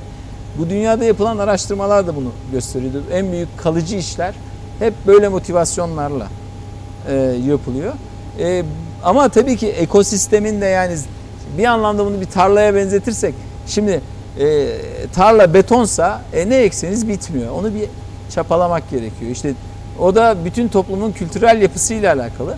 Bu gibi etkinlikler onun için çok kritik. Bizim e, böyle bir avantajımız var ama bu bunların en yeteneklerinin yurt dışına kaçma ihtimali de var. Bu dö- dönüşümü, bu marazları, bu yola döşenen taşları, mayınları ortadan kaldıramazsak bu tarlada e, ve çocuklar da bunları görürlerse elbette başka tarlalara gitmelerinden endişe ederiz. Yani geçen gün bahsettim ya taşlardan, yola döşenen taşlardan. Elbette bu mayınları e, ortadan kaldırmak lazım. Bu da ancak ısrarla e, tek nefes yapmaktan geçiyor işte. 2023'te de inşallah yapacağız dedim. 24'te de yapacağız. 25'te de yapacağız. 2053'te de Fethin 500. 500. yılında da yapacağız. 2071'de de inşallah milyonlarca gencimizle tek nefes yapacağız ki tam manasıyla bu iş e, amacına ulaşmış olsun. Ben e, şeyi soracağım. E, geçen sefer e, geldiğimde e, rahmetli babanızın ismini veril- verilen bir yeni e, araştırma merkezi yapıyordunuz. E, hem inovasyon için hem de e, diğer faaliyetleri için. Ben kendi tespitimi söyleyeyim. Hani bir defa çalışanlarınıza çok değer veriyorsunuz ve bir aile olarak görüyorsunuz. Onların hem yaşam alanları hem kalitesi hem de e, bulundukları ortamda ekonomik olarak da güçlü olabilmek için de çok çaba sarf ediyorsunuz. Müthiş bir şey inovasyon merkezi kurdunuz. E, o inovasyon merkezinde yapacaklarınızla önümüzdeki dönemde nasıl e, etkinlikler yapacaksınız? Çünkü zaman zaman şöyle çok tartışılıyor. İşte e, Baykar e, işte ayda 20 tane SİHA yapacak kapasiteye ulaştı. Ama başka bir kapasiteniz daha var. Siz stajyer öğrencileri alıp yetiştirip daha sonra bir öteye geçirip sonra bir öteye geçirip bir aile yapabilecek bir ortamdasınız. O sizin önümüzdeki dönemde potansiyel anlamda ne kadarlık bir mühendis inovasyon yapabilecek kapasiteye sahip olan e, yere gideceksiniz. Hedefiniz ne? Ee, babanızın hedefi de buydu çünkü biliyorum. Şimdi e, o, e, biz tabii Baykar'ın bulunduğu kampüste bir üniversite kampüsü gibi işte yaş ortalaması 29 olan böyle e, gencecik mühendis ve teknisyenlerden oluşan bir kampüs. Orayı e, bir teknoloji kampüsü ve içinde böyle kocaman bir parkı var, rekreasyon alanları var. İşte hatta e, Futbol sahası var, basketbol sahası var. Aynen Tabii, futbol, basketbol, voleybol e, parklar. Yüzme havuzunuz var. Evet yüzme havuzları hatta çok farklı sosyal tesisler, cep sineması, dev konferans salonu. Ee, şimdi yeni inovasyon merkezimiz de, e, ARGE merkezimiz de tamamlandı. O da dünyada pek eşi benzeri bulunmayan bir kompleks. E, kendi içinde kreşi var. E, ondan sonra e, dediğim gibi yüzme havuzları işte e, Sosyal konuya sosyal alanları, donatıları bu kampüsün içinde. E, biz şu anda 2700 kişi civarındayız. E, muhtemelen e, bu hedeflerimizi tamamlayabilmek için e, 3500'e doğru gideceğiz. Öyle gözüküyor. E, özellikle yeni inovasyon e, alanlarında çalışabilmek için. Çünkü bu teknolojinin en derinlemesine genişlediği alan işte yapay zeka üzerinden daha çok oluyor. Akıllı otonom sistemler üzerinden ve bazı faydalı yük sistemleri üzerinden oluyor derinleşme. E, yani akıllı insan hava araçlarından bahsediyorum. Zaten ucunda da e, hayatımıza girecek olan akıllı uçan otonomi var. Yani bugün artık hani dronlar kargo dahi taşımaya başlayacaklar ya işte zirai ilaçlamaya bile başladılar. Yani yarın düşünün e, e, evlerin camlarını silen dronlar bile muhtemelen olacak. Bunu a- ancak zaman meselesi Robot şu anda. süpürgeden sonra gelecek en büyük yenilik herhalde. E, Yani ev, ev onların hanımları için. Bende var bir Muhtemelen tane. onlar dahi olacak. Yani camları silen, yani ilaç taşıyanları, ne bileyim afet yerlerindekine yardım yetiştirenleri halihazırda var. İşte orman yangını tespit ediyor SİHA, İHA'larımız.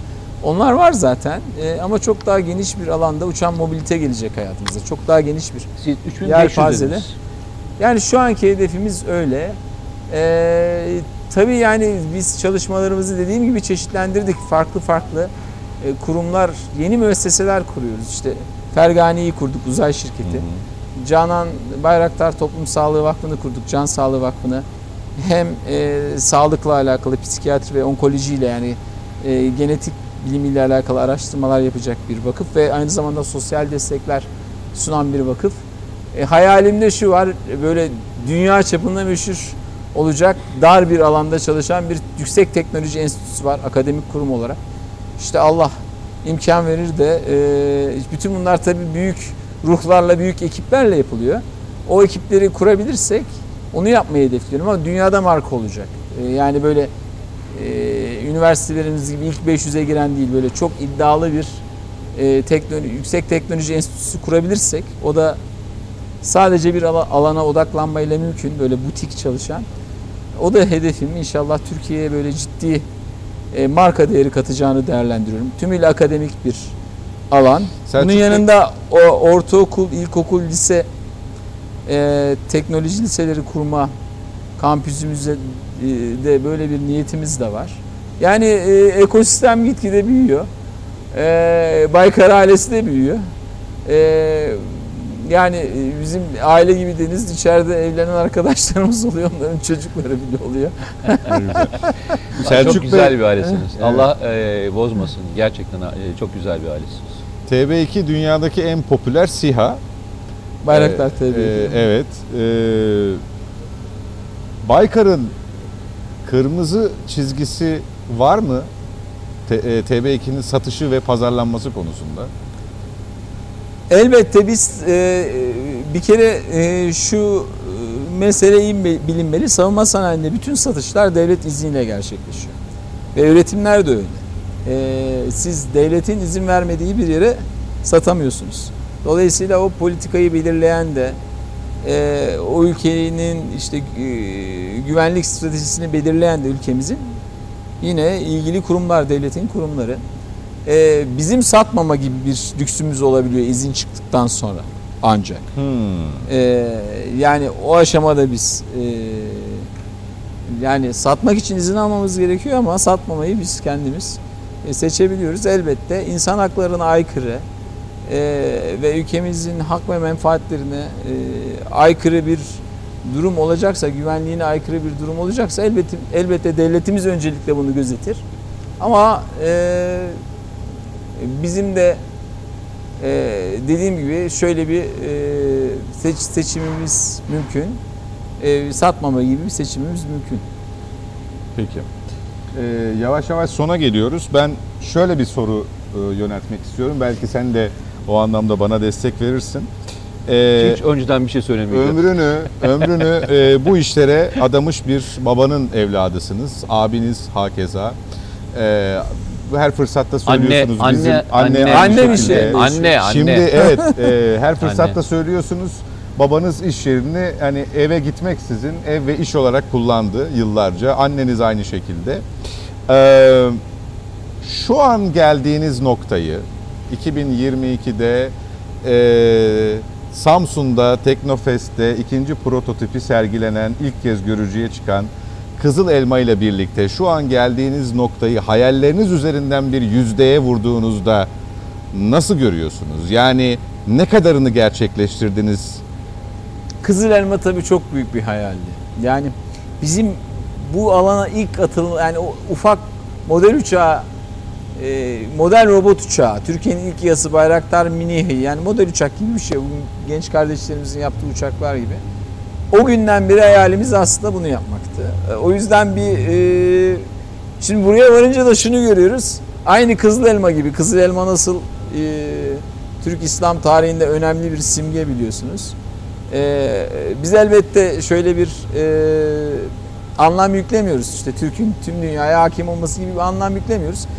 Ülkemizin milli teknoloji hamlesi, medeniyetimizin milli teknoloji hamlesi serüvenindeki bir kızıl elma olarak bir tabii kızıl elma oraya varınca da öteye gidiyor. Öteye, Şimdi daha bunu da yapınca şimdi bunu yapmaya başladık. Tabii yapmaya başlamamızla birlikte Bundan yavaş sonra yavaş ortaya çıkmaya başladı uçacak. E sonra ne olacak diye insan düşünüyor. Bitti ya elmanın bunu çok sonu? daha fazlasını yapmamız lazım diye bir e, durumla da karşı karşıya geliyoruz. Yani, ancak e, sadece bu kadar şey yaparsak işte 5. nesil uçaklarla bu nasıl mücadele edecek? E, sonra gemiye inip kalksın. E, ondan sonra yetmez başka şey. Hep böyle zaten. Bayraktar TB2'de böyle, Akıncı da böyle. Sürekli yeni bir e, zorluk, mücadele çıkıyor. En son noktası da işte Kızıl Elma ama o da böyle sürekli uzağa giden bir hedef gibi. Ee, bu da işin güzel tarafı aslında. Sürekli mücadeleyi taze tutuyor. Ee, bir yandan e, biz tabii e, sadece savunma sanayi alanında değil biliyorsunuz işte solunum cihazıyla da uğraştık Hı bir dönem.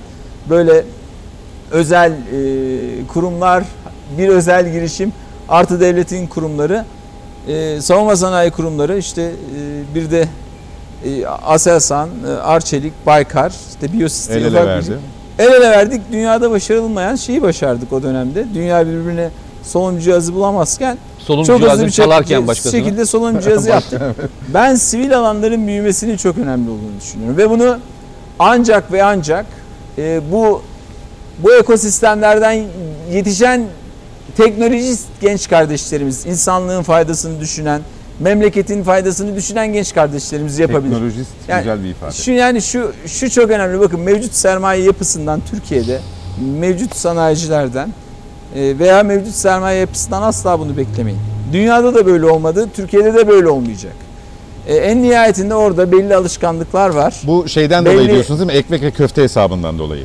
Ne anlamda Yani ne kadar ekmek o kadar Yok köfte ondan değil. anlayışıyla. Ya çünkü onlar o şekilde para kazanmışlar, o şekilde var olmuşlar, öyle devam edecekler bence.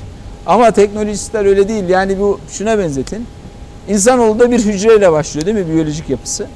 Bir tek hücreyle başlıyor ve bütün hepsindeki genetik kod aynı. O ilk hücredeki genetik kod neyse o aynı. O nasıl oluştuysa öyle devam ediyor diğerleri de. Dolayısıyla şimdi teknolojist olarak 3 kişilik takımla başlayan hep öyle inşa ediyor serüvenini.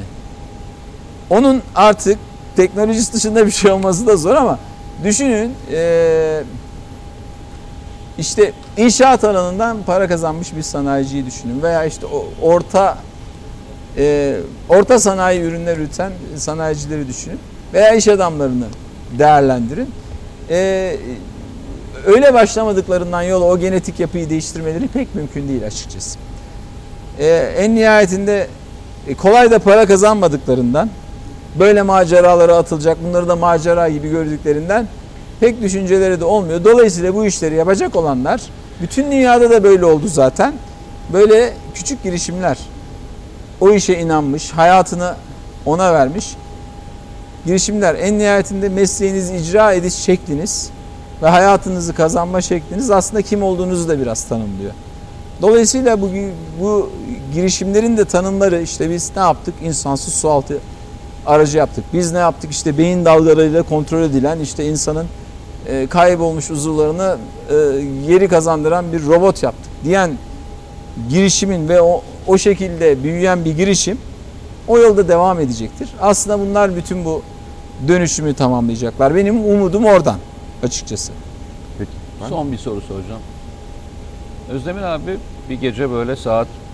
Böyle televizyon programındayım. Yazdı. Çıkınca muhakkak beni ara dedi. Dedim, Gece gece herhalde bir problem var. Söyle severdi biliyorsunuz babanız. Gece konuşmalarını çok severdi. Dedi ki bir şey soracağım sana. Buyur Özdemir abi. Dedi ki işte o zaman da bu savaşlarda kullanılmaya başlandı. Popülaritesi çok artıyor. Dedi ki bizim dedi bu kadar popüler olmamız bizim hayatımızda farklı bir şey yaratıyor mu? Gözlemliyor musun dedi. Yani bizde şeytana uyup bu şeyi içimizde var mı? Bunu bana söyler misin dedi. Gece gece ilk sorduğu merak ettiği şey. Ben de bu arada şey zannediyorum yani acaba diyorum bir suikast ihbarı mı aldı, bir tehdit, tehdit mi aldı? var? Evet. Korkusu şeydi. Ee, kendisine bu verilen ünvanların yukarı doğru kendisini başka bir yere götüreceğinden endişe ediyor. Yürüyüşümüz değişti Değişimi gibi gözüküyor mu Hayır. diyor yani. Ben soruyu o zaman şöyle tam net olarak sorayım. Babanızın en büyük endişesi buydu. Siz babanızın bıraktığı yerden belki üç kat daha farklı bir yere gittiniz. Artık dünya sizi tanıyor. Dünyanın en çok konuştuğu markasısınız. Siz endişe ediyor musunuz? Çünkü hiç değişmediniz benim gördüğüm kadarıyla. Yani benim tanıdığım aynı üslup, aynı yakınlık, aynı samimiyet. Korkunuz var mı? Değişme korkusu var mı? Elbette insan hayatına baktığınızda aslında bu yaşadığımız dünya her an imtihan olduğumuz bir dünya. Tabi bu inancınızla alakalı. Bizim inancımız bize böyle emrediyor ve insanın kendini e, işte o sıratı müstakim denilen çizgiye doğru evirmesi gerekiyor. E, ve insanoğlu kolay e, yoldan çıkabilen bir varlık doğası gereği. Elbette insanın kendini zaman zaman muhasebeye çekmesi, işte muhasebeye çekebilecek yakın dostlarının yol gösterebilecek e, yolundaki fenerlerin örnek Nefis alabilecek. muhakemesinin. Evet hem ama yani tabii örnekler de önemli. İnsan için en önemli e, en önemli köşe taşı veya mihenk taşı örnekler aslında. E, ve yakın e, çevrenizin, dostlarınızın e, uyarıları, tavsiyeleri önemli. Elbette bu tehlike herkes için, hepimiz için yaşadığımız sürece var. E, rahmetli babam e, öyle bir değişiklik yaşamadı. Yolunda İş dost doğru iş gitti. değiştirdi. O imtihanını tamamladı. Rabbim bizlere de öyle bir ölüm nasip eylesin. En nihayetinde hepimiz çok iyi biliyoruz ki bu hayat e, ancak oyun ve, ve eğlence yeri. Ondan öte bir şey değil ve çok geçici ve e, sürme gibi bir şey aslında baktığınızda ama elbette e, o verilen zamanda da işte imtihan olduğumuz o zamanda da e, elbette zaman zaman zorluklar, e, büyük zorluklar, bazen büyük mutluluklar yaşayacağız. Hayatın kendisi böyle bir şey. E, elbette bu kaygılarımız hep olmalı. Müessese olarak da olmalı.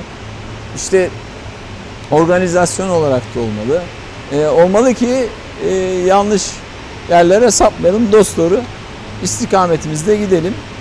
E, bizim için imtihan devam ediyor. İnşallah biz yolumuzdan, istikametimizden ayrılmadan sizlerle birlikte inşallah ni- nice teknofestlere yürüyeceğiz.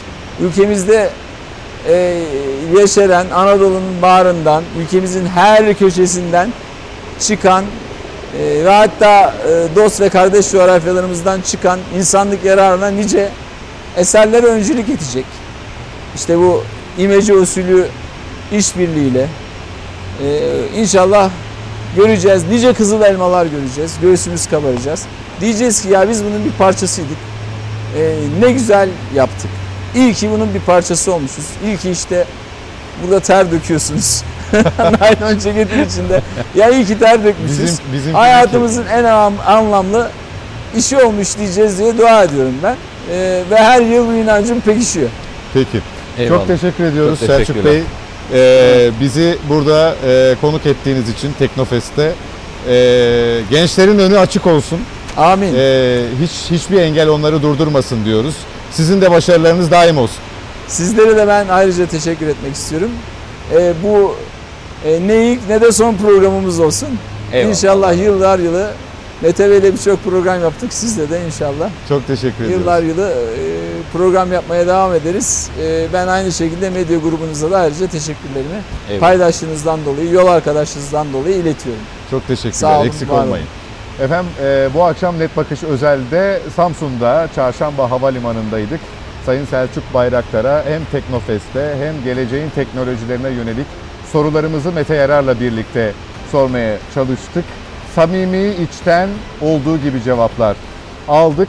Yeniden birlikte olmak dileğiyle. Hoşçakalın diyoruz efendim. İyi geceler, iyi istirahatler.